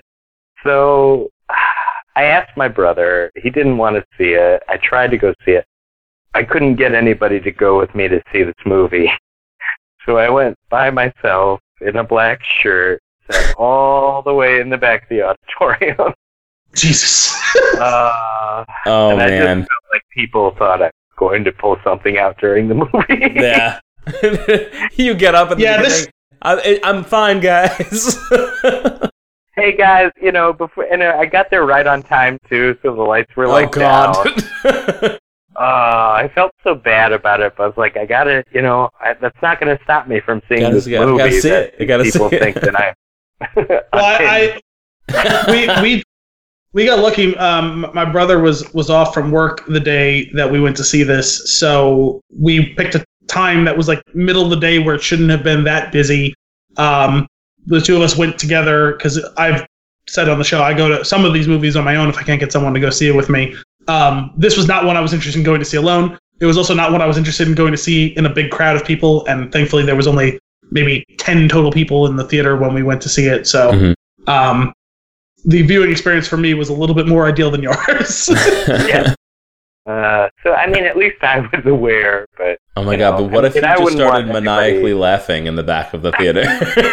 here's That's how you I get didn't shot. want anybody to get out. I would sit close to the doors, not all the way in the back. So I'm sorry. oh my god! you guys never have me back on. I No, that's- That's quite all right. Oh my! All right. With that, let us lift the veil. From here on out, we're going to be talking spoilers for Joker. Spoilers. All right. So I'm going to let you guys kind of kind of run with this for a bit now. I want to hear. I want to hear what you hate.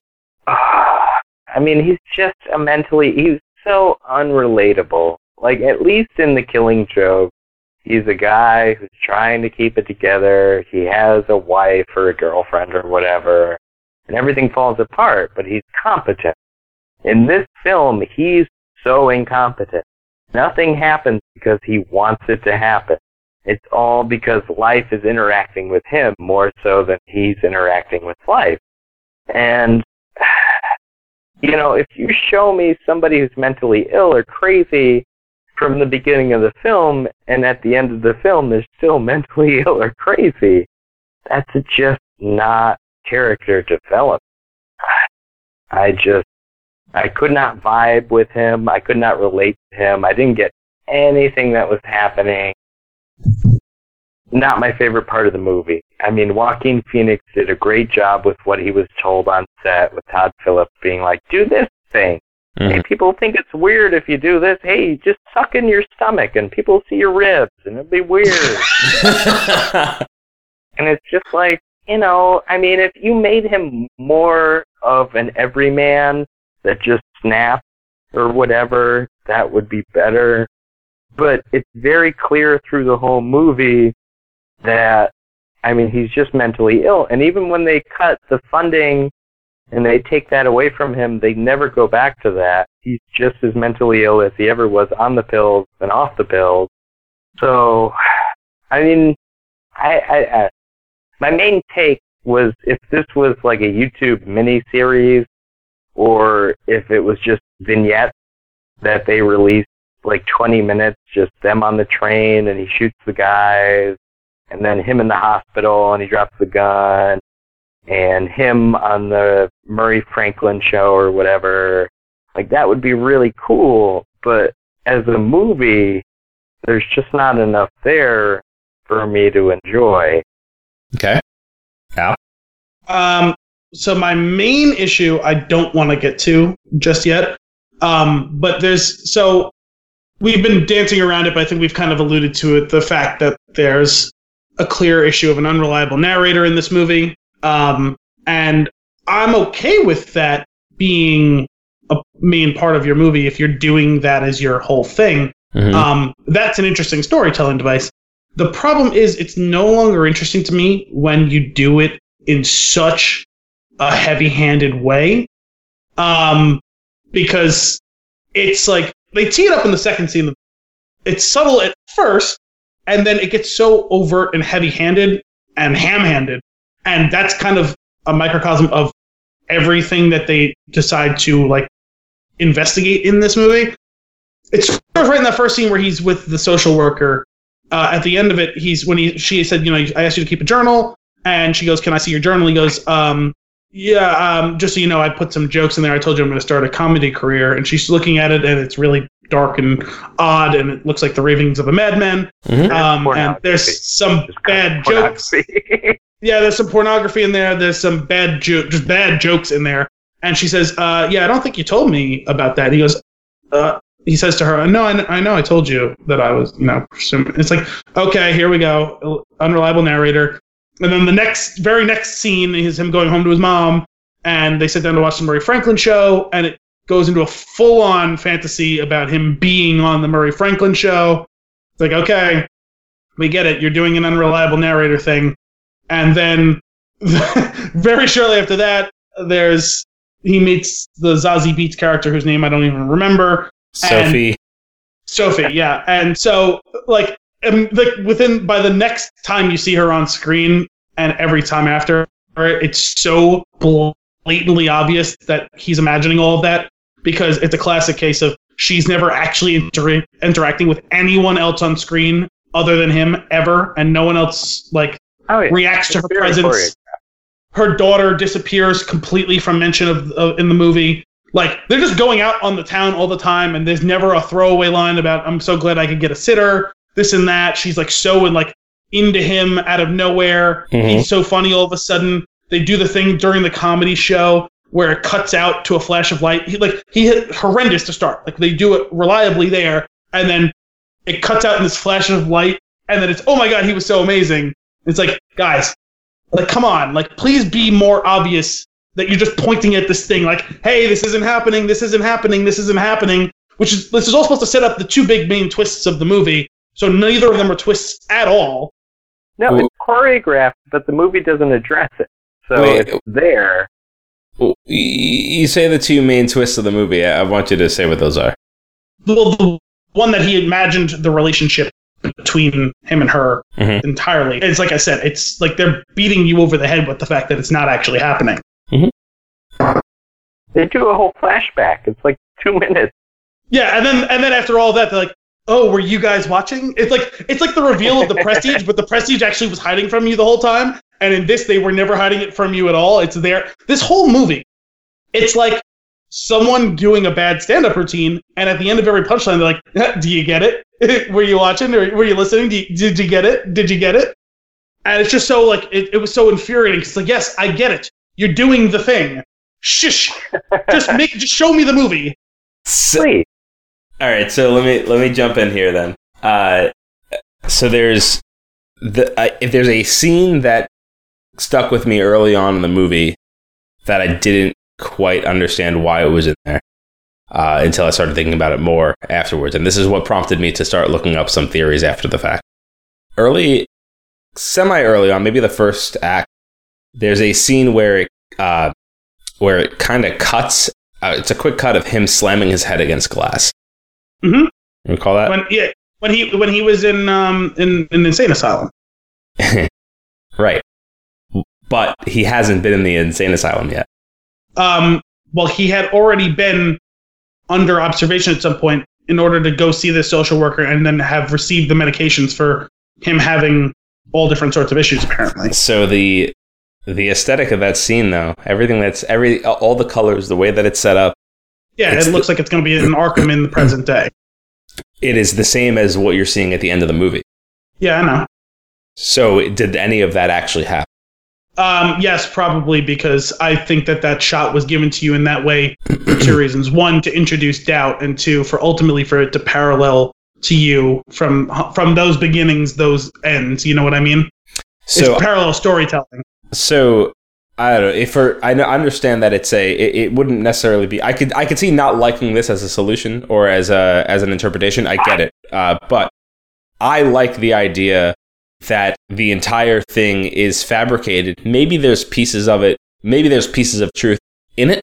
Um like maybe key things that happened are truths that he's kind of letting slip similar to uh, Heath Ledger's Joker where he's always telling a different story about how he got the scars. There might be some truth in some of them somewhere, but it's not really. It's just kind of him playing with it, playing with the person's mind of the story he's telling, kind of manipulating the person, just being chaotic in general. Like he doesn't not having, and I that is that's true to the Joker character, and At that makes me think that, that's what it's happening.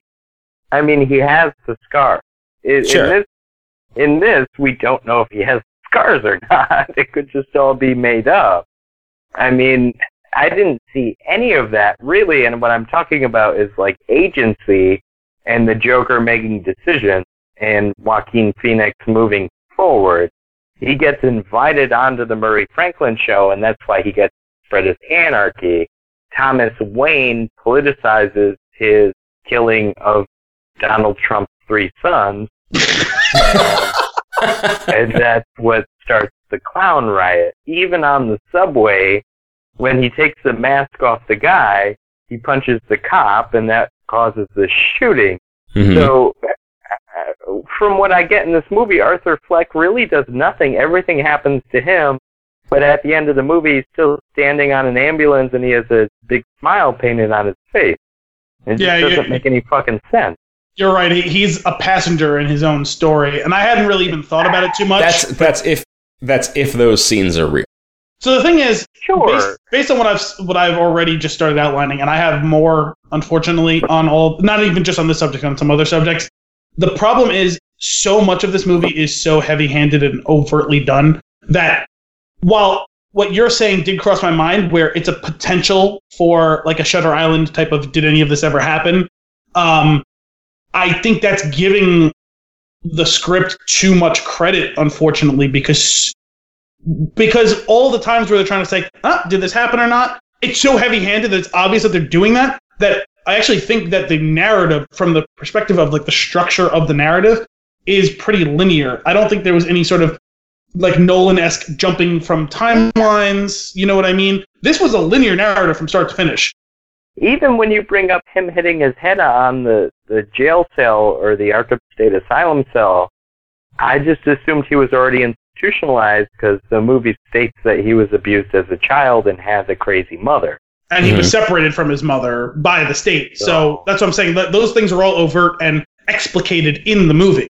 That uh, I don't think you, they're they're not clearly stated. They weren't clearly stated Right. at the moment it happened, but it was explicated in all the files that he read. It, it where gets to that eventually, and I actually really like the Thomas Wayne stuff. I like the one percent stuff. hmm I like the Donald Trump stuff. I mean, I think that actually makes some sense, but they never follow through on it. well, there is an And then- that stuff was interesting enough for like w- a snapshot of the current place and time and Yeah. how this Yeah. is cult- culturally relevant from what it is, but now. But it doesn't jive with the timeline that they're working on of 1970s No, and that 80s. doesn't matter. That It doesn't, matters a little bit.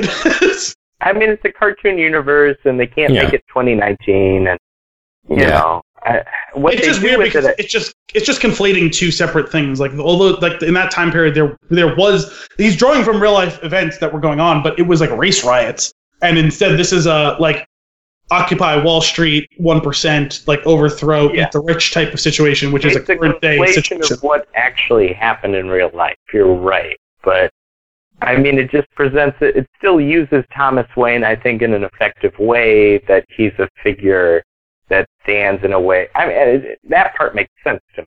No, in a in a vacuum, you're right. I agree. I, I actually liked. I, I first I thought I was going to be irritated by the Wayne stuff until it became pretty obvious that they were setting it up for a is he or isn't he his child thing. Again, very overt and heavy handed. Um, but what it, it is what it is. But that stuff was was interesting enough. I agree. And what the again the other twist with the whole thing with the mother, like it's obvious that this is something that not inherited from a genetic standpoint, but the mother suffered from psychotic breaks and now he does as well. And that sort of thing has been kind of passed on psychologically from one to the next.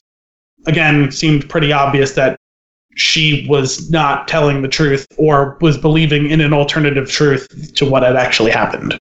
It's it's it could be that's the thing though.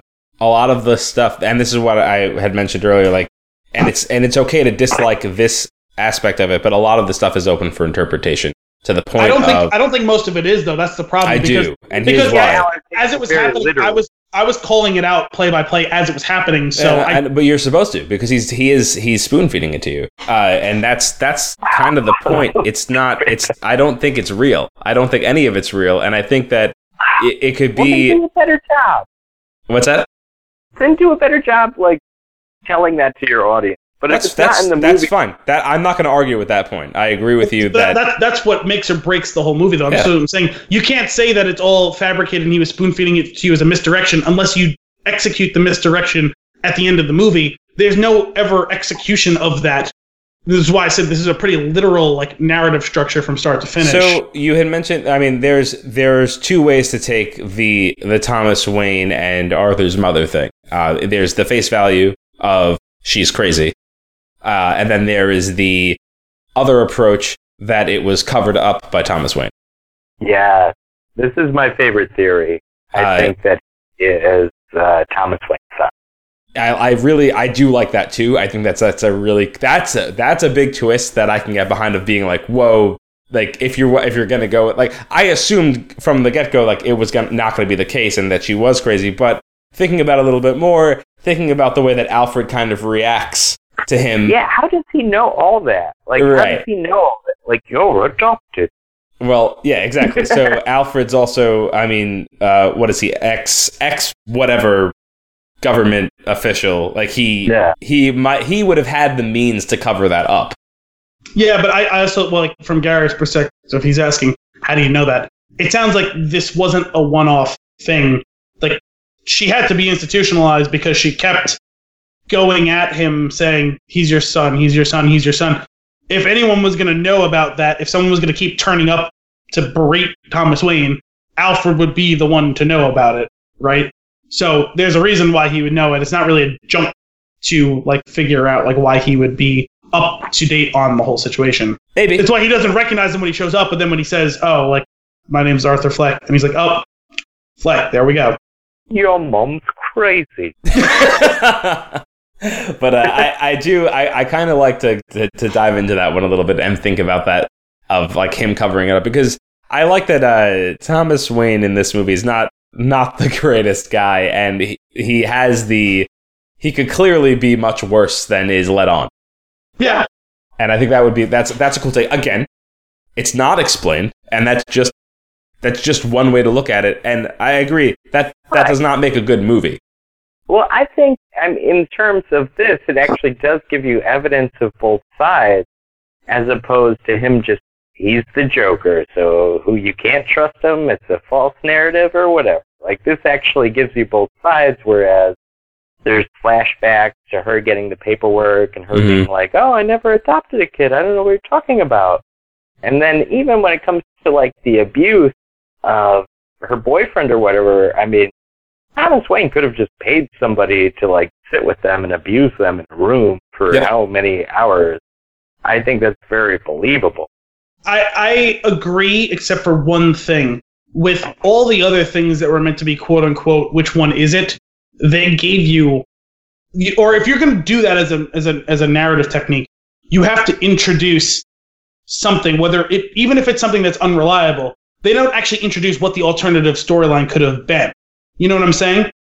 Like, well, he had sex with her and he was the illegitimate father. Yeah, yeah, but you, if you if you're gonna do the thing with a flashback to him being in the hospital and smacking his head on the wall, if you're gonna show flashbacks to her being interviewed and not remembering or having like the psychotic break, dissociative personality thing where she's not gonna get it, like you would also have to have some sort of like even if it's like a silent like the oh like the the Christopher Nolan very very very light spoilers for Memento, the scene where he's sitting in the chair in the black and white and they flash you know, you have to have something like that to point to what it could have actually been. You have to get that, you know, it could be a, a quick silent flash to a little boy walking down the street and someone cracking him over the head with a baseball bat. You know what I mean? Where it's like, Mm. Yeah. oh, maybe this isn't real. Without that, the only conclusion you can actually come to is that the Wayne side of the story, the side of the story that's written down on government files that were stolen from a government repository, that's the only true outcome you can determine from this in this in this situation. You, the way Al, you're not getting it. He won't release his tax records.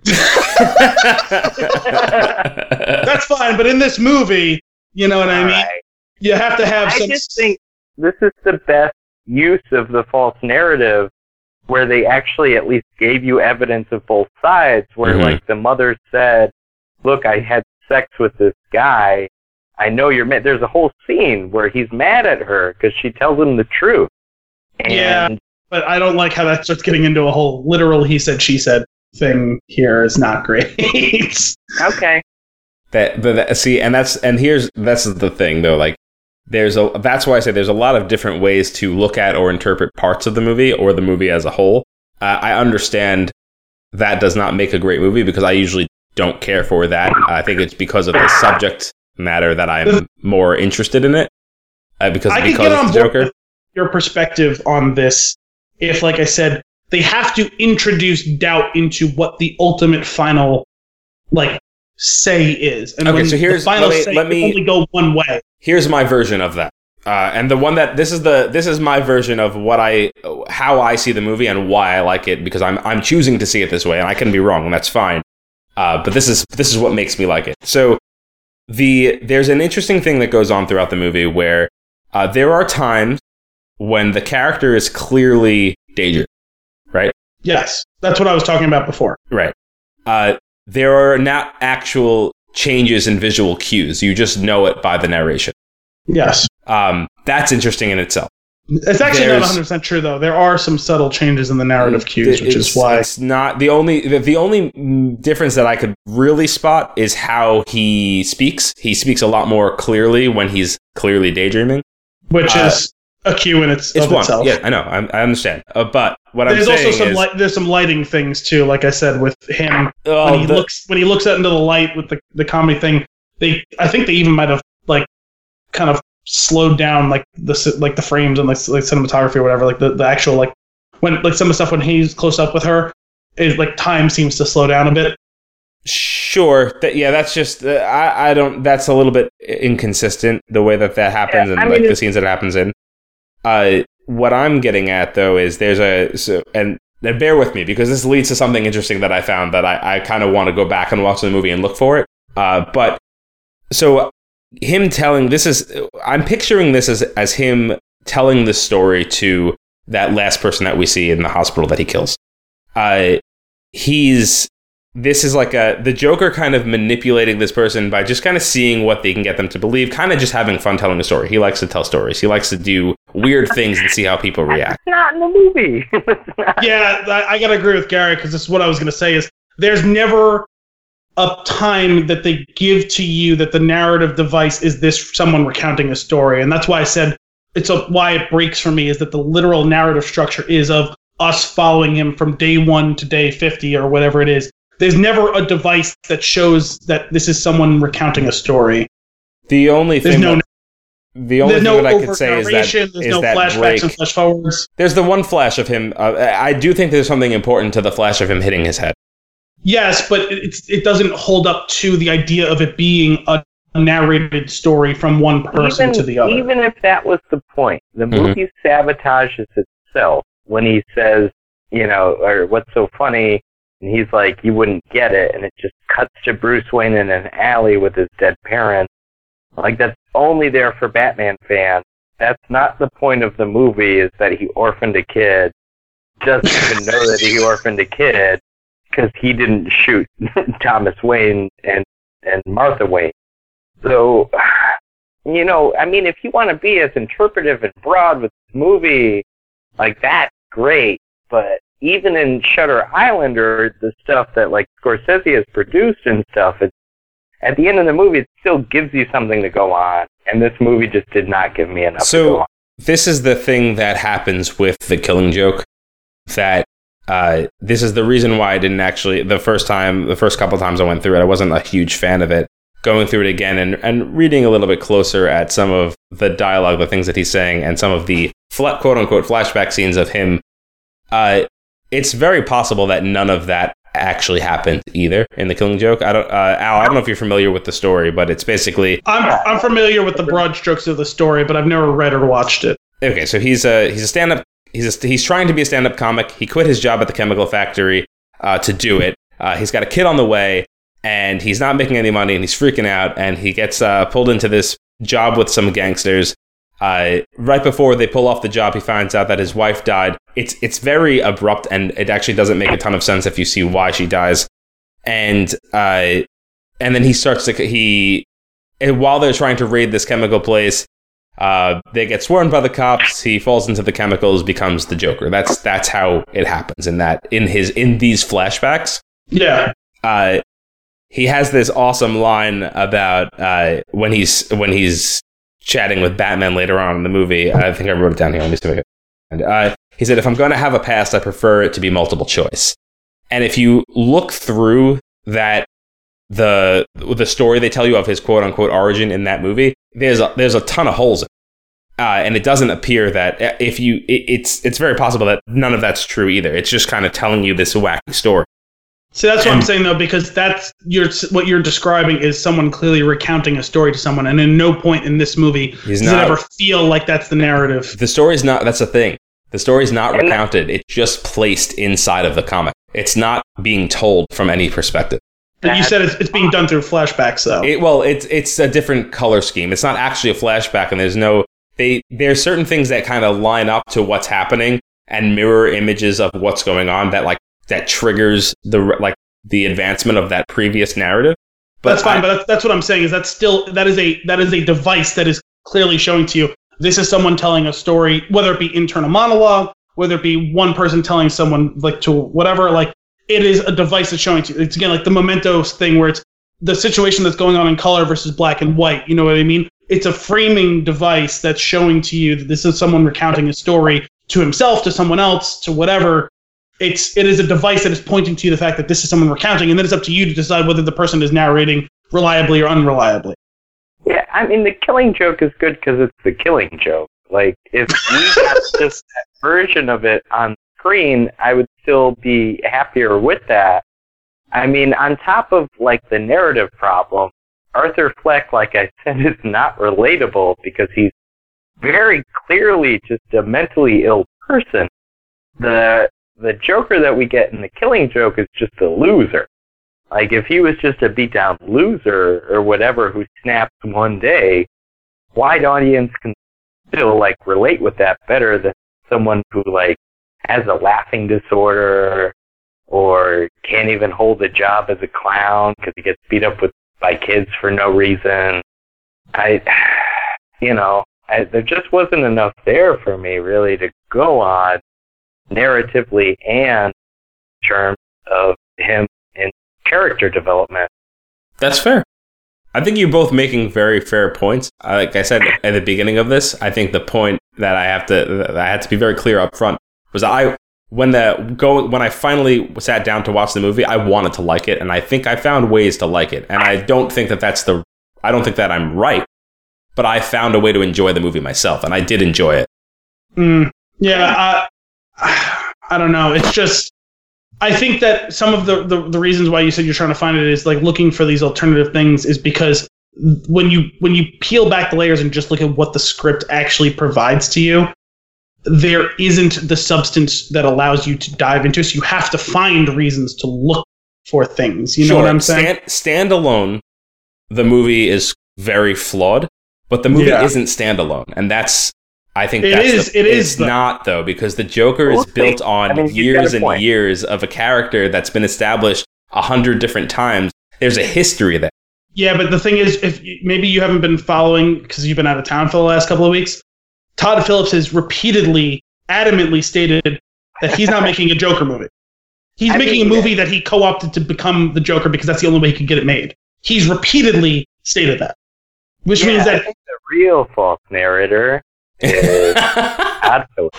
He he has repeatedly he's repeatedly said I wanted to make the he's the, the specific quote was like I just wanted to make a really good fucking movie and this is the only way you could get it made. They shoehorned in Batman mythology to make this movie. What an asshole! But it's like it's like Zack Snyder making a Superman movie and not understanding Superman. It's the same yeah, way to go. same situation. DC, that's DC for you, man. I, hey, hey, you know what? I didn't love Far From Home. It's not my favorite Spider-Man movie. It's probably in the middle for me, but I had a much better time at Far From Home. Joker. Well, it, would be tough to have. a, God, I would hope so. I was saying it'd be tough to have a good time because this is like a super depressing movie, but it's also by design. And I actually like I had a hard time like like getting through it from that perspective because like it like the movie just depressed me, but and it makes it like a tough watch. But I I'm not actually gonna kill it for that because I believe that that was intentional.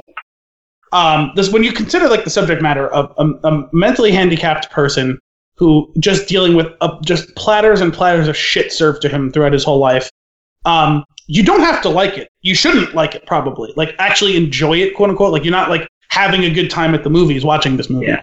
But I I understand that that's the case, so I can accept that. And I, I'm not digging this movie because of that in any way, shape, or form. But it is a factor. You know what I mean? Yeah, I mean, because you don't know Heath Ledger's backstory for sure, and you do see Jack Nicholson's backstory, and Jared Leto exists I guess, if you want. but I mean, even when Jared Leto is like really lame because he's trying so hard, Joaquin Phoenix is not trying at all, and he's just as lame in my opinion. Like the Joker is not cool.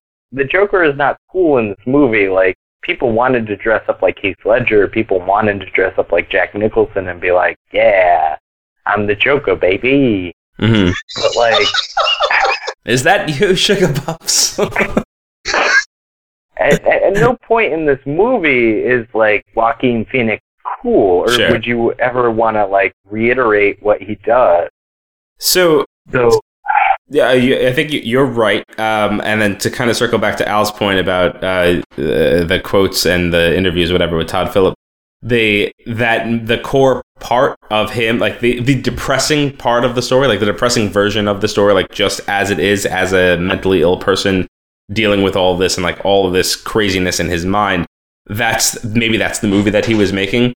The end caps that i'm choosing to accept as uh that turn him into the joker i think is is the is the piece that that shoehorns like the batman aspect around it.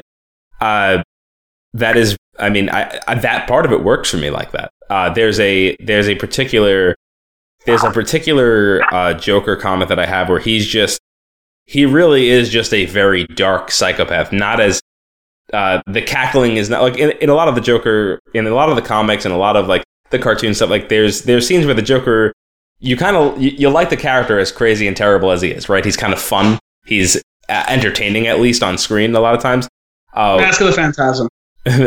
exactly. But there's like there's really dark versions like that are like that are very like almost like, the a horror movie. cuts his face off or whatever. Death There's- the family. There, yeah, there's like there's there's one particular one I have of I I- don't remember. I think it was like a I think it's like just called like Arkham Asylum, like um like the games, but not not based on that. But it's uh like it kind of starts off where he's standing outside a hole and he's got a nurse and he's holding her like with scissors, I think, to her throat, and like having a conversation and almost almost casually like just like just decides to kill her like as part of it. Like just just to see what's next. Like like that creepy horror aspect of his like chaos and not knowing what he's going to do because not even he knows what he's going to do. Like that's that's very that's interesting. And i could see that being a piece of him telling the story just to kind of see where it goes maybe see if he can convince this lady. And then he kills her. Like i don't it's just wacky. Like he's he's crazy. And i that made me that made me like fit this movie into uh, what I think about the Joker and how I kind of always liked that character or I found that character interesting. And I, it, it fits in that sense. But I, again, I agree with a lot of the points that you guys are making. And standalone, I don't think it's it's that great. But I am I am I've got too much context from other things that make That's me enjoy it a little bit more.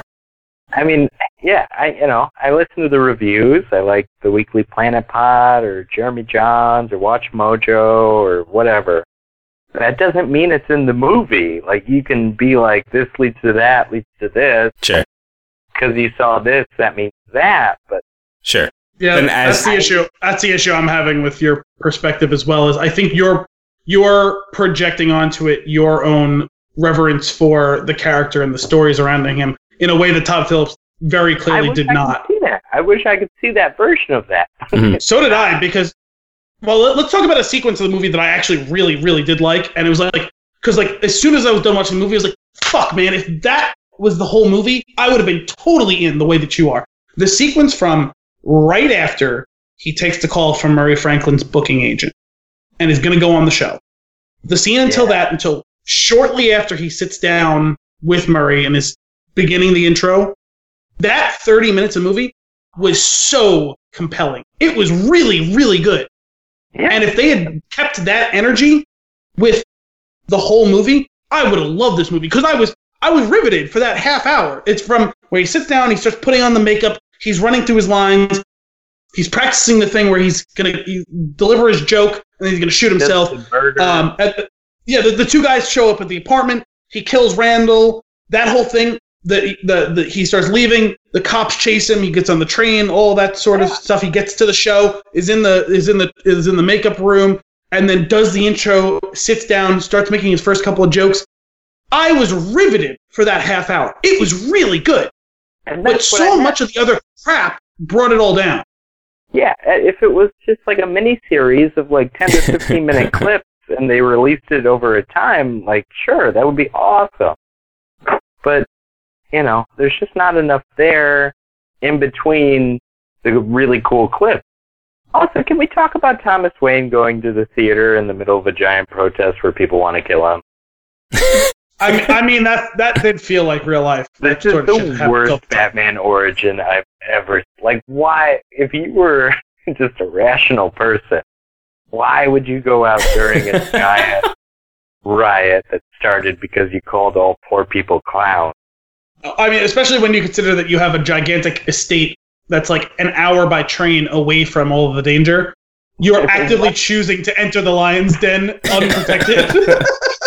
Like, one guy got there. he was able to put his fingers in your son's mouth.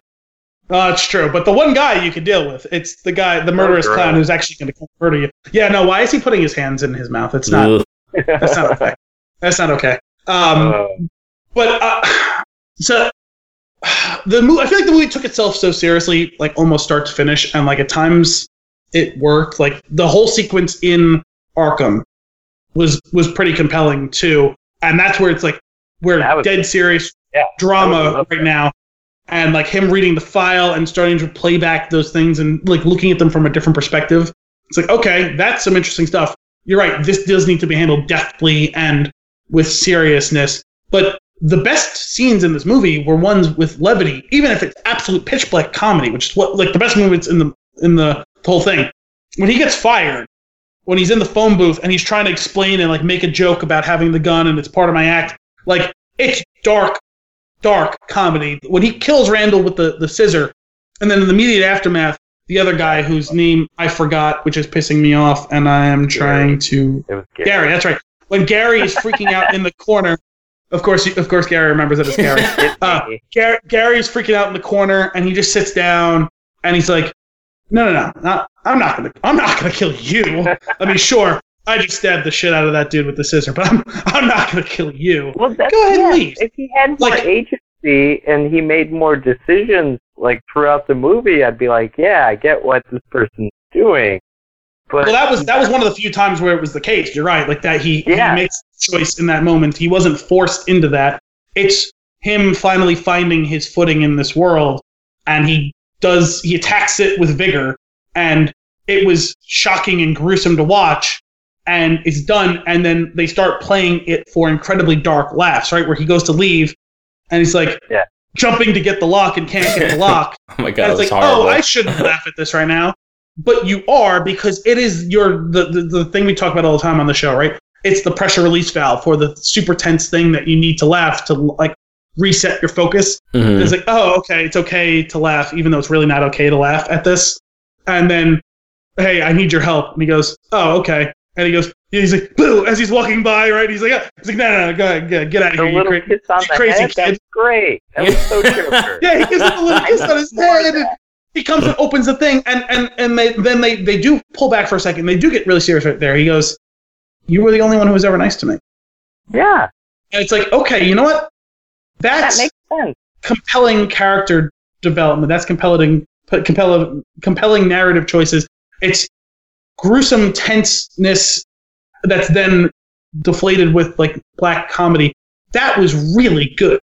there were there were only three I, I think three scenes that really felt jokery to me that was one of them But the that's what it is. That's the only one that felt The- like the Joker. the second would be the just the scooby-doo ending like of him running in the distance back and forth while people are chasing him uh, and the third is when he when he's fired and he clears out his locker Yeah, and he Yes. punches and he's laughing he punches the thing and he crosses So out true. like the, the, the whatever the sign said like that was very that was very joker don't smile. Yeah. and I forgot to punch out. yeah um Those were great. I That- Yes, those were those were the like, little those were the little times. You're right, where it's like, oh, this kind of feels like something Joker related, and that's Yeah. why I said it's this is a Joker character grafted onto an entirely separate movie for the purposes of getting the movie made Mhm. by DC. Um, and what makes it it's what excludes it from being an actual Joker movie, which kind of defeats the purpose for me. Is I guess been my point. Yeah, I mean, I don't, it's just a sick man dance. I mean, they could have done so much more. An easy fix before we wrap up here would just be that if you did a flashback at the end instead of him dancing out of the hospital or whatever, just to show that like it was really his plan the whole time or something, like he planted all the clown masks or, you know, he just did something to actually cause you know, all of the destruction and mayhem that he actually does, or maybe he killed some other people that were on like Murray Franklin's guest list, so he bumped himself up or something. Mhm. that actually would have been interesting. You know, that would have been interesting, but the film does nothing with that. And and if you want to interpret that it does more than it does, that's fine. But as someone who sat in a theater in a seat and watched it from start to finish, I just need something. I need a little kibble, something. sure I need And- a little kibble. I think, and, and that's totally fair. And like I said, if it wasn't a Joker, and I, I understand what you're saying, Al, about the the way the movie is grafted onto the Joker so that it worked. If this wasn't a Joker movie, I would completely agree with you, and I probably wouldn't have cared for it as much. But it is a Joker movie, and I am I am going to use that context. Yeah, but I, you're passing down like the genetic, D, like the DNA of all of those stories, and it, like in the way that like learned behaviors are passed down from like dogs or wolves. Um, and this was just a Trojan horse that slapped on a wolf face and is pretending to be one. the, maybe those maybe those middle portions of the movie, sure, but there's somebody else that was added as a writer. Like they had somebody worked to this in. There's there are ways to make it.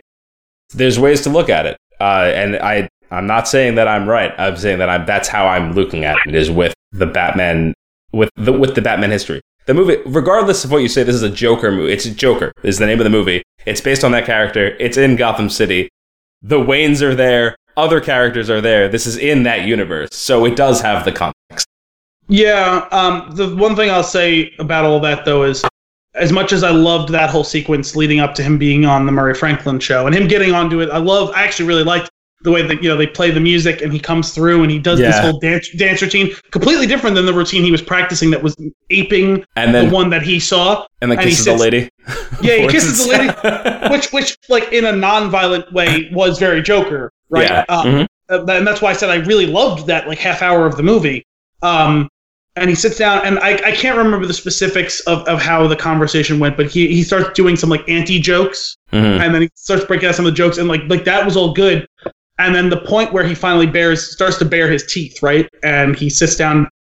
It completely shattered the illusion that was created for the past half hour that I was really enjoying because at that point it's not Joaquin Phoenix and it's not Arthur Fleck and it's not the Joker anymore is talking to you. Todd Phillips is talking to you right then and there. And he throws yeah. it he chooses that opportunity to throw a temper tantrum. Um, and it ruins the ending of the movie and really retroactively ruins most of the rest of the movie in addition okay. to it.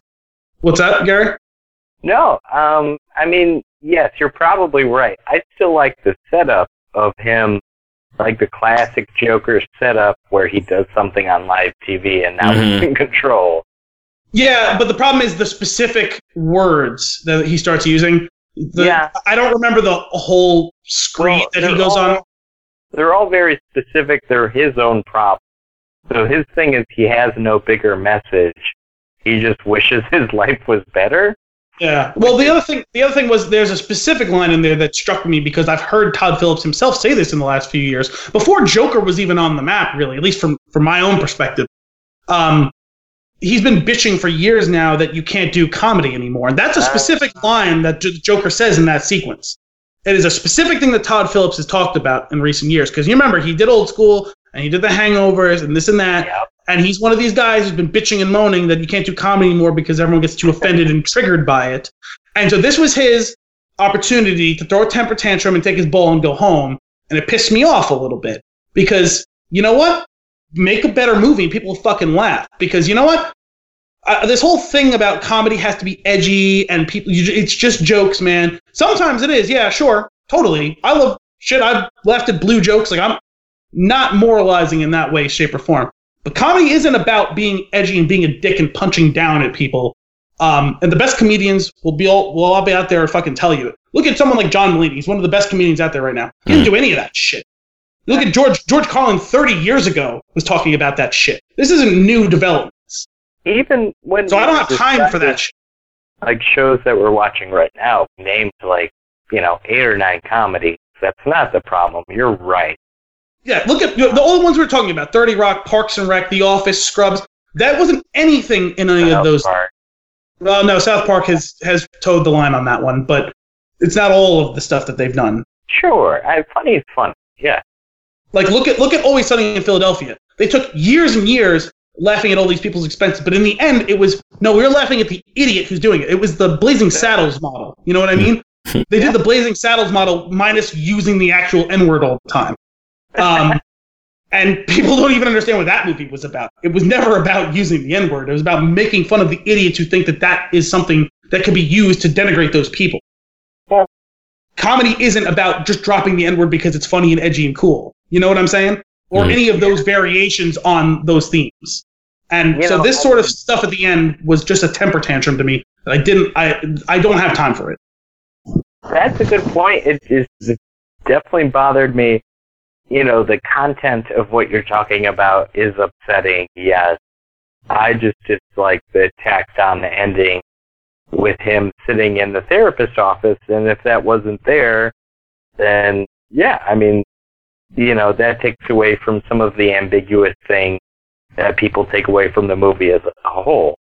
So if it just kind of ended with him on the the ambulance or whatever with a blood smile, or you know, that, that's still a better visual and a better moment for everybody to walk out on, as opposed to I'm dancing and why are my feet bloody? What's going on here? I got away again, I guess somehow. You're. That would be a, that would be a better ending. With, That's with really them. funny because if that was the Oh. way that the movie ended, I wouldn't have liked the movie. Uh, Yeah, but it would have been a more it would have been a more fitting ending though to what had actually yeah, it would transpired the last two years, two hours. Well, if if it's all Yeah, which is why I'm saying I don't love that tacked on thing because it, it feels like they're tacking on the opportunity to read it in the way that you are. You know what I'm saying? Mm-hmm. Because they didn't really tee that up at any point in the two hour plus runtime. And it does make a, it makes a little bit of sense that that would be what's actually happening here. To your point of he had a movie he wanted to make, but had to put it in here because it does. The reason Yeah. it works in here is because it is it, the way that is left up into to interpretation is because you can make this these wild assumptions that I'm making based on the history.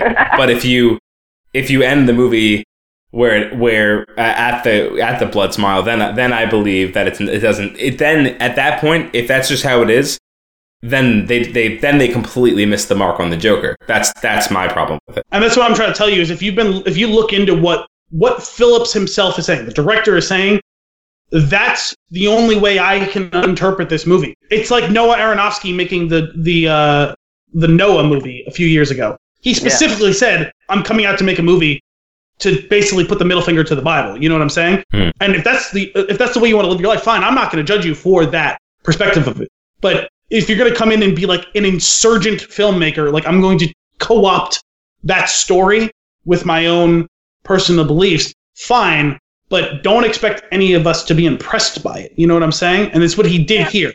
He came in and was like an insurgent and co-opted what the Joker is to tell the story he wanted to tell. A hundred. What me and Al, I think, are pretty much saying is that there's just not enough interpretive stuff on both sides for both of us to be happy. For your That's group fair. of people that did like the movie, and our group of people who didn't like the movie, and if there was just more of a middle ground or another flashback, or the Joker made more decisions based on what he was doing, based on what we saw, even if you want to say that the Joker made a he was in charge of it the whole time. He knew exactly what he was doing. That's fine. That's not what I see on. Yeah. and and to, to what Anthony's points have been of what he liked about this, or what the like proposed dualities um, in how you can interpret this sort of stuff. I considered those things during and after watching the movie, but there just isn't enough evidence on screen to support the the duality model in from my point of view. Yeah, well, it almost seems like it's a uh, in order to make it a Joker movie, that has to be the truth, like for like it to, to be the Joker. But to Mhm. what you're saying about how he went about making the movie, it makes sense that he wouldn't actually dive fully into that and give you that explanation because he didn't want to. I get that. That's fine. I mean, that that could be the case. I, I guess I guess this movie would have been better if they went all in on it being Joker or not at all. Yeah, I, I don't know. I mean, maybe a better filmmaker could have done it better. You're right. It's possible. Uh, Todd Phillips is not that guy. So Mm. Yeah. I Oh, mean, that's that's. I guess that's. made that's it. He made a competent film. Like, let's not disagree. no, that was the about first thing I let off with. That was the first thing I You let know. off with. Looked great. He gave Joaquin Phoenix really good direction based on what he wanted out of him. Mhm. It's just not all there. No, I cannot dispute any of that. And it's, it's what I led off with because it is the most overtly positive like bit of this movie. Is it was very competently technically made, um, but I don't know. I just it it it just doesn't it it doesn't work. And even like even at the end when he does this, he has this whole screed about you know it's society rejecting me and treating me like shit that's caused me to snap. Basically, that's his one guiding principle. Even though he said he has no guiding he has no guiding principles, but that even that isn't true. Yeah, the, the the twist the twist that you've decided to to foist upon us is this whole thing about his mother and or indirectly and through her boyfriends or husband whatever directly abusing him is what's created this monster you know what i'm saying and that's to be pitied um, and what he's chosen to become with himself if it's basing it on the societal model is not something to be pitied um, something to to mourn, sure, um, from a from a society's perspective, and if if there was ever an attempt at a guiding principle of the movie, I suppose that's what it was. But they spent no time at it until they decided to just come out and say it at the end. Um, so I, I, I don't know. Um, I don't know what we're supposed to take away from this movie. Really, is what it comes down to. Um, it's it's a movie that seemed to have a lot of thoughts, but nothing to say about them. Yeah. So uh, just for just for some fun tinfoil hat things that I that I dug up after I after after my theory. So like I went into uh, after thinking like oh maybe the whole thing is just him telling a story. I started to go down a rabbit hole of of content to see what people have like dug up on this right. Uh, there's just a couple of things that really resonated with me that I thought were really interesting. One of which that was the most interesting. I wanted to go back and, and rewatch it and look for is during what I would assume to be him telling this story to the psychiatrist. Anytime there's a clock, the time is eleven eleven. Just a silly thing, but it's just a. It's just a. It, it seems it, it makes it feel like a fabrication.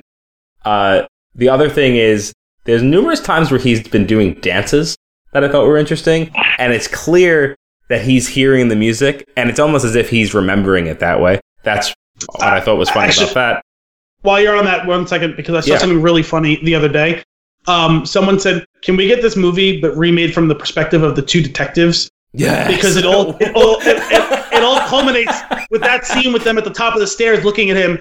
And if you're seeing it from their perspective, it's just He- silent and him dancing he's just dancing. and they're like, "What the fuck is going on?" I think that was in the. I think that was in the exit survey on the Ringer when Nice. they had seen the movie and talked about it. Well, I can't remember who said it, but uh, it might have been Miles Surrey, I think. That's that's great. And, and the uh, one of the last things was uh, just just his suit. He gets this probably semi-expensive suit. Can't really explain it. Um, and maybe he killed somebody and got it. Maybe he stole some money. Who knows? There's no explanation. He just has it. Uh, and just like becoming like dressed up in this in this way and then doing that dance. It all just seems like he's starting to lose it as he's telling the story and just kind of having fun with it in his jokery way. If that's the, The case. suit's the suit's not cheap. You ought to know. You paid for You it. paid for it. Actually, you that bought is the one, the one. That was the one thing that wasn't an ob- like an a, like a an absolutely overt like homage to the Scorsese stuff was this the shot at the end um, when he's in the cop car is absolutely an homage to the Ledger Joker, um, Mhm. where he's Right. sitting and leaning with his head against the and the camera is right outside the window looking at him as he's leaning outside that's a the, the- at the edge of the cop car. Mhm. Um, I, I I remember thinking at it at the time. I was like, you know what? That reminds me of that. And then uh, Ben Lyons, who does a lot of movie stuff, uh, he was on the Le Batard show the other day, and he said it, and, and I was like, okay, I'm not the only one who felt that way about it. That that makes more sense. Nice. Well, this has been fun. I really, I, I, I enjoy when we do an episode and we're not all on the same page. I, I'm sorry if it seemed like me and Gary were ganging up on you. We Oh, no. basically didn't actually discuss any of the content of our arguments. We purposely. We wish the movie was better. We wish we No, that's felt totally like fine. did. I did uh, when I when I when as soon as we're done, I was like, oh man, I I could see how I would have liked this if they had just done they'd taken some of the elements that they chose to do and they just did them differently or better. Like I said, that half hour was really really good, and if you could have found a way to make a two hour movie that was just that kept that energy, hmm I would have loved it. And I, I, I liked the movie for a lot of reasons that are probably not real. So that's I, and I, I, I totally accept that. Okay, I was saying, are you feeling more hesitant about that now after having talked to the two of us? No, no, I still think that Okay. um, I I I'm taking away from it what I'm taking away from it. I, I I'm going to continue to appreciate the movie. I'm, I'm, I'm going to own it, and I'm going to like it. I'm probably going to see it a few more times. Um, Because I- nine, nine, nine feels strong for someone who uh, ultimately ended up accepting The- or agreeing with a lot of the. No, So- that's and that's that's fine. The I'm just the nine is strong bec- is there because of just my love of this universe and just what it what it could be. Uh, but I agree with you as a. I I should probably knock a point or two off because it's not actually that way. It's left. It's what I'm getting out That- of it is that's based on that's what I'm interpretation. saying is that seems like a high mark for someone who ultimately, if not agreed with, at least accepted a lot of the things that we were the holes that we were por- poking into it. Because ultimately, I think I texted back to you that I had, I had it as like a six and a half because, Mhm. like I said, it's like it's not like it's like a dog shit movie that's like just made poorly. It's just like it just misfires Yeah. a lot. You know what I mean? Like, it- but like like I said, it is really a quality production. Sure. I don't even think it misfires. I think at points it doesn't even fire at all. um, all right. Well, any closing thoughts on Joker? No, I think One I've had. Yeah, hit us. Okay, so not the Batman, Robert Pattinson, 2020 or 2021 or whatever, but the Batman Returns, 2023. Would you guys want to see Joaquin Phoenix come back and have them just tie in? Yes. no. No. No. Oh, okay. All right. No, this the, the the movie that they made doesn't work if you want to make it a part of a larger Batman universe. Hmm. Because it's all there. I mean, and then the Batman's going to be in the 90s or whatever. Oh, is it? I, I actually hadn't heard that that if was the they case. really, really wanted to, they could do it. Yeah, I don't think that this take on this character. I think it works as a one shot like this. Mm-hmm. Because If it's would going to work, it works like this. like in that universe, we're gonna get another Joker. Like if that movie does well. But if that's the case, it's going to be more down the line, I would imagine. Okay, all right, just asking. If you're giving yourself years of separation, you can justify. Hell, we had three Spider Mans in like, True. like, like real, real, ca- real calendar time. We had three Spider Mans in like six years. Um, Yeah. so like you can do it. It's just you just need some time and space. Like how we had this, we had this movie two years after Suicide Squad. So yeah. Yeah. oh, and then there was the Birds of Prey, Birds of Prey trailer that played before this. That was not good. the funny Come thing on, is, Ewan Birds of Birds McGregor, of Prey, Black too. Mass.